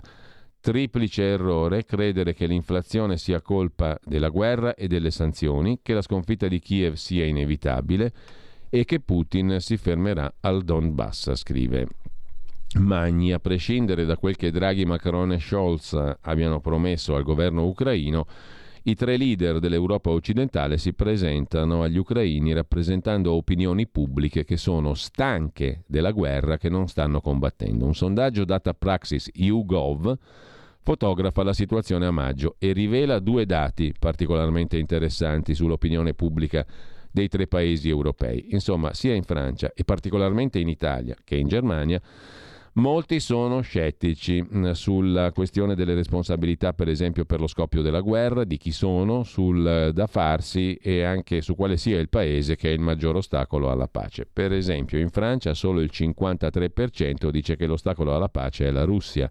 Per il 23% lo sono le democrazie occidentali. Insomma, in Germania il 63% ritiene che sia la Russia ad ostacolare la pace, ma il 20% pensa che sia l'Occidente o l'Ucraina a voler continuare la guerra. Insomma, ci sono tutte le premesse per fare una pace che sia appunto invece una premessa per la prossima guerra. Salvare l'Ucraina o sconfiggere Putin? La domanda se la pone anche Gian Michalessin su tempi.it. L'offensiva russa nel Donbass ha ribaltato il quadro strategico. Una disfatta di Mosca diventa improbabile. L'urgenza della diplomazia per mettere fine all'orrore. Intanto vi segnalo anche su asianews.it l'articolo di Vladimir Rosansky su Mosca che ritorna ai tempi sovietici. Il Parlamento russo ha adottato norme stringenti sulla libertà di espressione. Si vogliono colpire i cosiddetti agenti stranieri. Sarebbe un ritorno ai tempi di Stalin e di Brezhnev. Nell'Unione Sovietica di Gorbaciov c'era più libertà che nella Russia di oggi. Così Vladimir Rozansky, mentre ehm, la distruzione del ponte della Crimea è l'obiettivo degli ucraini, ha detto il generale abbiamo citato prima Dmitry Marchenko che guida la difesa di Mykolaiv, distruggere il ponte eh, della Crimea e ha aggiunto il ministro della difesa ucraino bisogna liberare tutti i nostri territori, inclusa la Crimea, il che naturalmente porterebbe la guerra sostanzialmente a un livello ancora più tragico e drammatico. Analisidifesa.it eh, si occupa eh, del riarmo invece della Polonia, più truppe, più armi, più mezzi e spese per la difesa che vanno al 3% del PIL, così la difesa polacca verrà rafforzata. Eh, però più che la guerra c'è anche un, oltre alla guerra naturalmente in giro per il mondo, la guerra è fatta dall'uomo sostanzialmente, l'uomo ammazza l'uomo, ma pensate un po' quanti, quante persone sono uccise dalle, dalle, zanzare, non è stupido questo, non c'è nessun paragone tra le due cose ovviamente, però il numero colpisce, ce lo fornisce truenumbers.it, le punture di zanzare uccidono 725.000 persone all'anno nel mondo. È l'animale più mortale di tutti, la zanzara. Al secondo posto serpenti che uccidono però 50.000 persone al mondo. Molti, molti meno dei 725.000 morti fatti dalle zanzare. Una curiosità, però insomma, una curiosità mh, mm, veramente curiosa questa qui. La grande maggioranza delle persone odia questi insetti e ce n'è ben donde perché è stato calcolato che sono 725.000 all'anno i morti per le punture di zanzara. Tornando invece alla questione ucraina e alla geopolitica, vi segnalo su insideover.com un articolo di Federico Giuliani su Starlink. Abbiamo parlato l'altro giorno di Starlink, Elon Musk che ha garantito il collegamento internet all'Ucraina, Starlink è una minaccia anche per la Cina, sostiene Federico Giuliani su insideover.com. Un problema per la Russia, un nodo anche per la Cina. Starlink, il sistema di connessione a internet satellitare realizzato da SpaceX, la società di Elon Musk, potrebbe cambiare lo scenario militare in Ucraina a favore di Kiev. Negli ultimi giorni il Ministero della Difesa ucraino ha annunciato di aver ricevuto questo supporto prezioso. Dall'altra parte del mondo, Pechino e Washington osservano cosa sta accadendo. Cos'è Starlink? Le sue funzionalità sono un programma, questo strumento consente di portare connettività a banda ultralarga ovunque, compresi i territori colpiti dai bombardamenti. Grazie all'insieme dei satelliti di SpaceX, gli utenti possono accedere a internet satellitare globale in banda larga, a bassa latenza, pur trovandosi in luoghi non serviti dalle classiche reti terrestri. Per quanto riguarda l'Ucraina, è grazie a Starlink che i cittadini ucraini hanno potuto comunicare con il mondo. Il presidente Zelensky è riuscito a diffondere video sui social senza essere rilevato dai nemici e l'esercito di Kiev a dirigere le bombe contro i bersagli russi a dialogare internamente. La Russia non è in grado di neutralizzare Starlink di Elon Musk e così le sue truppe in Ucraina non possono far altro che subire gli effetti della creatura di Elon Musk. Il punto, come ha sottolineato anche Italia Oggi, è che il sistema di SpaceX sta iniziando a preoccupare oltre che Mosca anche Pechino e perfino Washington. Sul fronte Cina, i timori cinesi sono da collegare alla corsa alla conquista dello spazio, nella quale la Cina non vuol perdere il passo. Diverso è il discorso per gli Stati Uniti. L'invenzione di Musk è strabiliante, utile alla causa della Casa Bianca in Ucraina, Mar- Musk resta però un privato e i suoi satelliti non sono ben visti né dall'establishment militare né da Joe Biden. Così racconta Inside Over in questo interessante articolo. A proposito di Cina, su Asia News vi segnalo un altro articolo eh, che riguarda l'app di tracciamento Covid usata per soffocare delle proteste, in questo caso contro una truffa bancaria. Con la politica zero Covid, senza codice sanitario è impossibile viaggiare o accedere a luoghi pubblici in Cina. I correntisti di quattro banche della regione del Henan hanno presentato reclami dopo aver scoperto di non poter prelevare il proprio denaro. In molti sono in quarantena dopo che il loro codice QR è diventato rosso, ma i test antigenici hanno dimostrato la loro negatività al virus. Insomma, la app anti-Covid o per il tracciamento Covid è stata usata in realtà per soffocare le proteste contro una truffa bancaria. Guarda un po' che strano.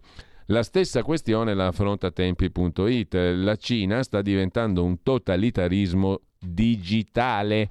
Quattro banche del Henan hanno rubato a 400.000 cinesi fino a 30 miliardi di yuan. A migliaia si sono recati nel Henan per protestare ma il governo, per impedirlo, ha fatto diventare rosso il codice sanitario dei manifestanti, obbligandoli così alla quarantena, cioè l'utilizzo a fine di repressione delle proteste della app per il tracciamento Covid. Interessante, vero? A proposito di Covid, la risposta immunitaria a Covid da parte dei bambini non vaccinati sarebbe molto più forte di quella dei bambini vaccinati. Un nuovo studio spiega come i piccoli sviluppano una rapida risposta immunitaria, ma la memoria del loro sistema immunitario è più debole rispetto a quella degli adulti e con un maggior rischio di reinfezione. Questo lo racconta l'agenzia AGI. I bambini non vaccinati a SARS-CoV-2 sviluppano una rapida risposta immunitaria. La memoria del loro sistema immunitario è però più debole rispetto a quella degli adulti con rischio di reinfezione. Un nuovo studio di cui l'Agi dà conto. A proposito di virus, Paolo Gulisano sulla nuova bussola quotidiana, libertà e virus in Germania aprono gli occhi, in Italia puntini puntini. In Germania si moltiplicano analisi e studi sui danni da vaccino. C'è anche chi inizia a documentare dati sulla mortalità che ridimensionano la portata della pandemia, arrivando a declassarla come grave influenza. In Italia intanto anche Galli, virologo celebre del sacco, inizia a farsi qualche domanda sulle reazioni avverse. Tornando invece agli scenari internazionali, vi segnalo il pezzo sempre su asianews.it dedicato all'Arabia Saudita che ha cancellato letteralmente l'arcobaleno, i colori arcobaleno, perché sarebbero propaganda gay, sequestrati giochi e vestiti. Fra gli oggetti al bando, fiocchi, gonne, cappelli, astucci multicolore per bambini e giovanissimi. Contraddicono la fede islamica e la morale pubblica. La bandiera arcobaleno, stendardo dell'omosessualità. In 14 nazioni asiatiche, a maggioranza musulmana, bandito anche Lightyear della Pixar fatua di Al-Azhar contro un film di animazione. In Arabia Saudita hanno cancellato l'arcobaleno. Mentre, mm, sempre da Asia News, Open Doors denuncia la Chiesa è profuga milioni di cristiani tra i rifugiati. In 58 dei 77 paesi dove sono più perseguitati, i cristiani dichiarano di essere stati costretti anche a lasciare le proprie case. Lo rivela un rapporto dell'ONG Open Doors attiva nella difesa della libertà religiosa. Non è una conseguenza, ma è parte della strategia di persecuzione contro i cristiani. Governi e organismi internazionali non chiudono gli occhi su questo aspetto dell'accoglienza. Con questo mm, chiudiamo con l'online, vi segnalo il bel pezzo che abbiamo già segnalato prima, è un'intervista in realtà di Federico Ferraù a Carlo Buttaroni, sondaggista, fondatore e presidente di Tecne, non hanno votato alle ultime elezioni comunali, in particolare i poveracci. Domenica scorsa sono restati a casa ben 9 su 10 di coloro che hanno redditi bassi. Sono andati a votare i redditi medio-alti, più i lavoratori dipendenti che non i lavoratori autonomi. Con questo noi ci fermiamo un attimo, ma vi segnalo anche un pezzo che leggerete domani su eh, La Verità e su Italia Oggi, il pezzo del nostro amico Riccardo Ruggeri, Una vita nella, alla Fiat, esperto di automobili, sulla trasformazione della transizione ecologica dell'auto in transizione sociologica. Lo storytelling, cioè il come ce la raccontano, che segue è frutto della mia fantasia, scrive Ruggeri. Sono un innamorato fallito, ho sempre pensato che l'auto significasse libertà. Un giorno capii che il CEO capitalism, il capitalismo attuale, insomma, quello dei chief executive officer, per raggiungere la sostenibilità ambientale ottimale avrebbe potuto penalizzare le classi medie e povere queste avrebbero dovuto rinunciare all'auto, cioè alla loro mobilità privata. Così eliminando l'80% delle auto e le flatulenze dei bovini, sostituendo la carne con quella pixellata di Bill Gates, si sarebbero raggiunti gli obiettivi, abbattendo la complessità e quindi i costi.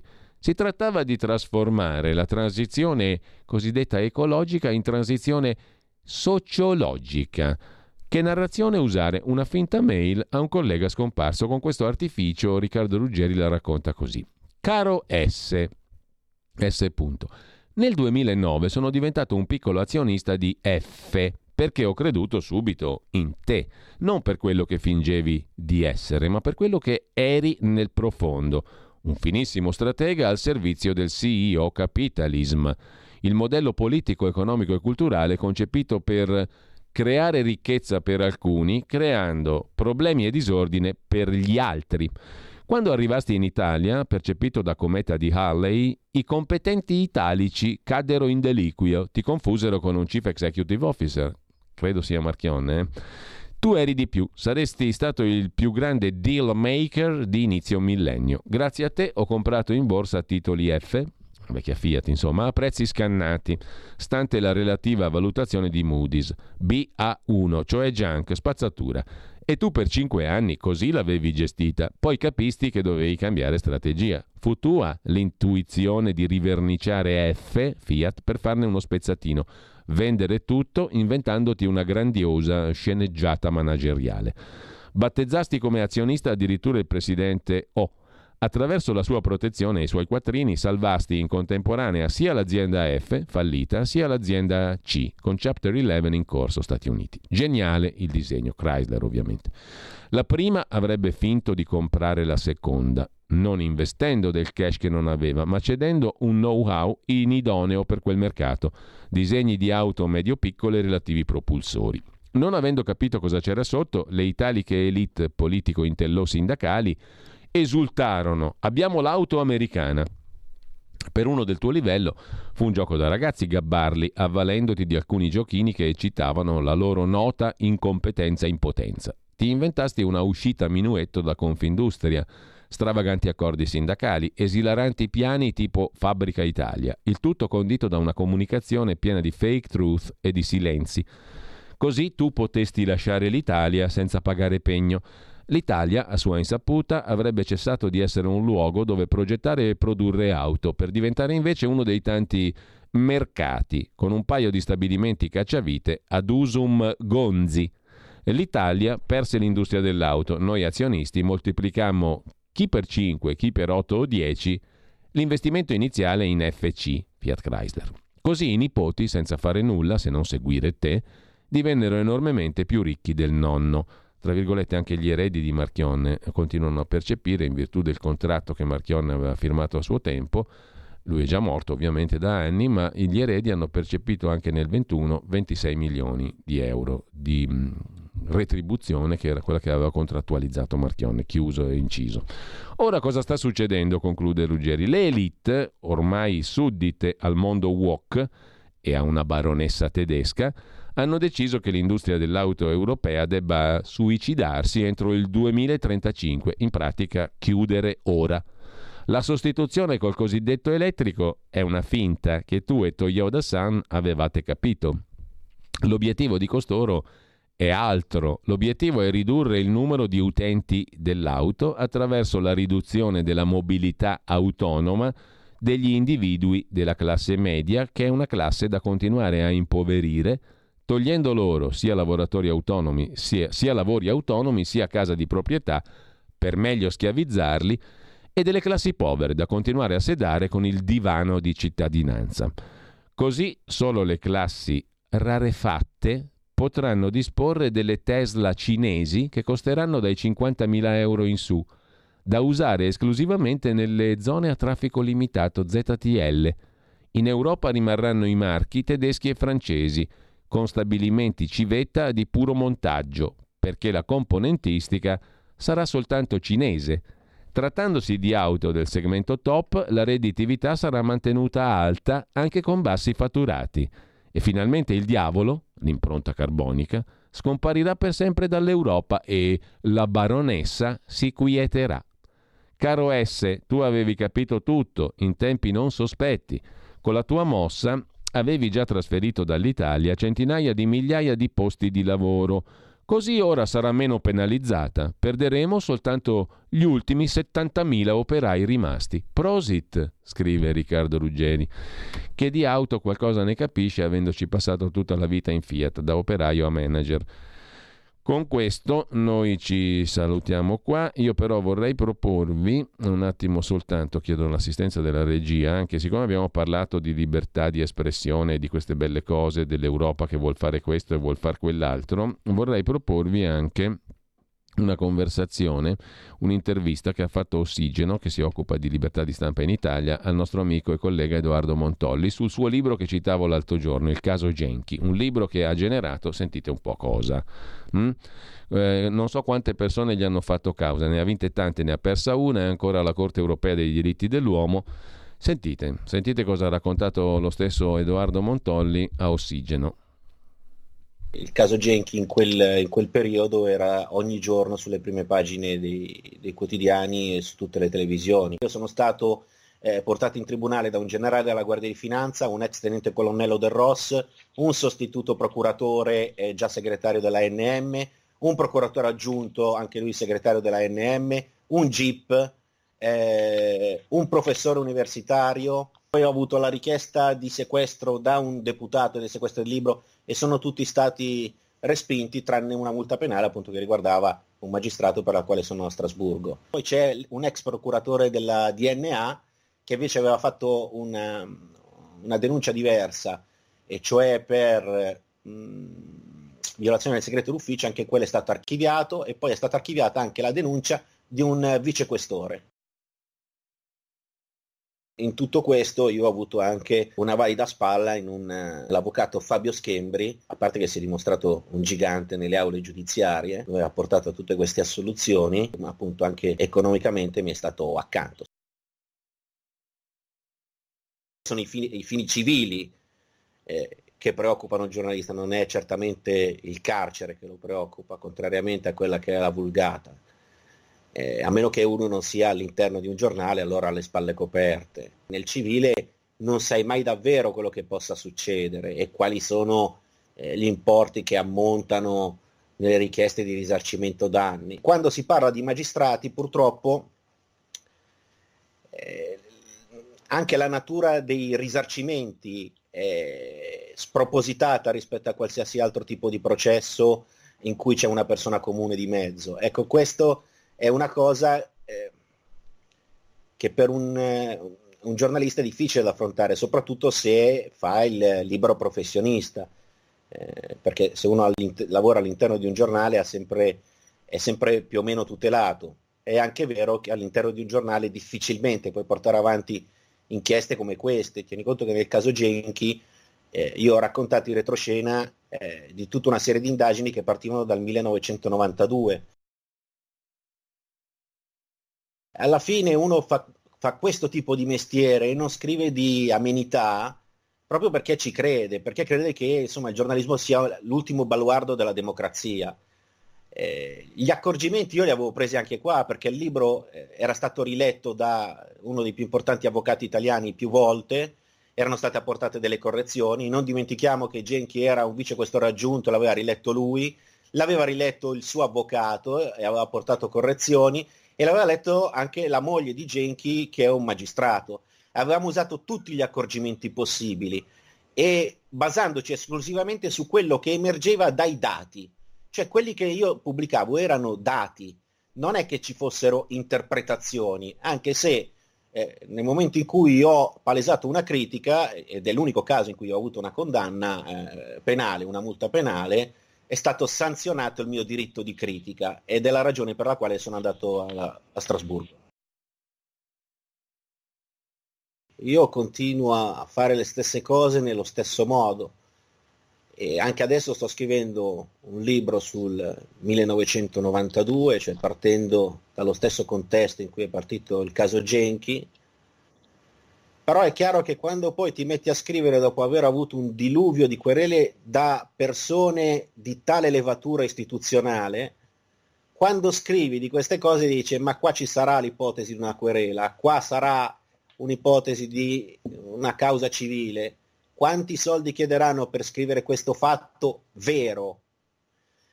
Dice ce l'hai il documento, sì, ti passa tutto nella testa questa cosa, però alla fine io scrivo altrimenti eh, vorrebbe dire che ho sbagliato tutto nella vita. Eh, io invece voglio continuare a fare questo che, è, che deve essere e deve continuare ad essere l'ultimo bal- mestiere che difende l'ultimo baluardo di, di democrazia.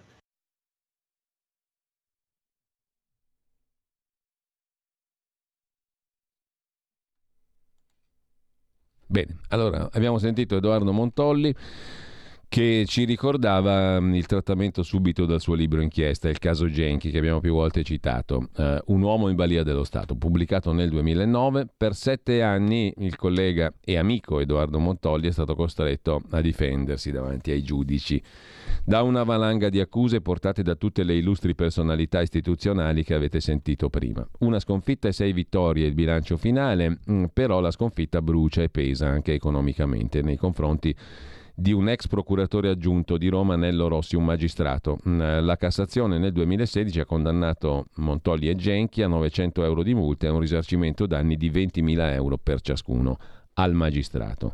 La partita non è ancora chiusa, ricorso alla Corte europea dei diritti dell'uomo e questa è stata la sorte di questo libro, che era un libro mm, a tutt'oggi mm, fondamentale per capire tante vicende degli ultimi 15-20 anni.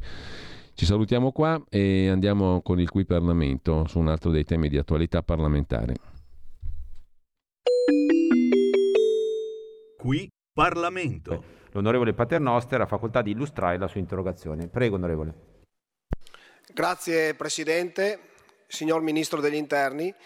Il giorno 2 giugno, festa della Repubblica, a Peschiera del Garda si sono radunati tramite, tramite TikTok uno dei mezzi social più, più in, in vigore oggi, oltre 2000 giovani che invece di affollare le spiagge di una delle perle del lago di Garda hanno creato in pochissime ore momenti di tensione, di violenze, di caos, di paura, essendo quelle spiagge frequentate eh, nello stesso tempo da famiglie, quindi con bambini, con anziani, con tutte quelle persone che volevano trascorrere una tranquilla domenica di relax, di pace e di sole. In poco tempo la situazione a Peschiera del Garda sulle spiagge è degenerata, c'erano bande di ragazzini, di teppisti, probabilmente, anzi sicuramente come testimoni nei video di origine nordafricana, la grande parte, che facevano questi atti di violenza al grido di qui è Africa, riconquistiamo Peschiera. Ci sono stati episodi di accoltellamenti, ci sono stati episodi di gente che è stata presa con sprangate, episodi di violenza gratuita. Nessuno va in spiaggia con eh, l'asciugamano o con le ciabatte, ma andavano in spiaggia con mazze e coltelli. Questa è una situazione assolutamente scandalosa. Ci sono stati momenti di molestie nei confronti delle donne, concludo signor Presidente, durante il viaggio di ritorno. Ecco, la soluzione proposta anche dal sindaco della città di Peschiera è che queste persone vengano fermate, controllate il biglietto, anche la mascherina ove, ove serva, prima di partire dai loro posti di origine, altrimenti il problema non viene risolto. E quindi chiediamo al signor Ministro degli Interni quali misure urgenti intenda effettuare per risolvere questo grave problema. Grazie. Qui Parlamento. Avete ascoltato la rassegna stampa.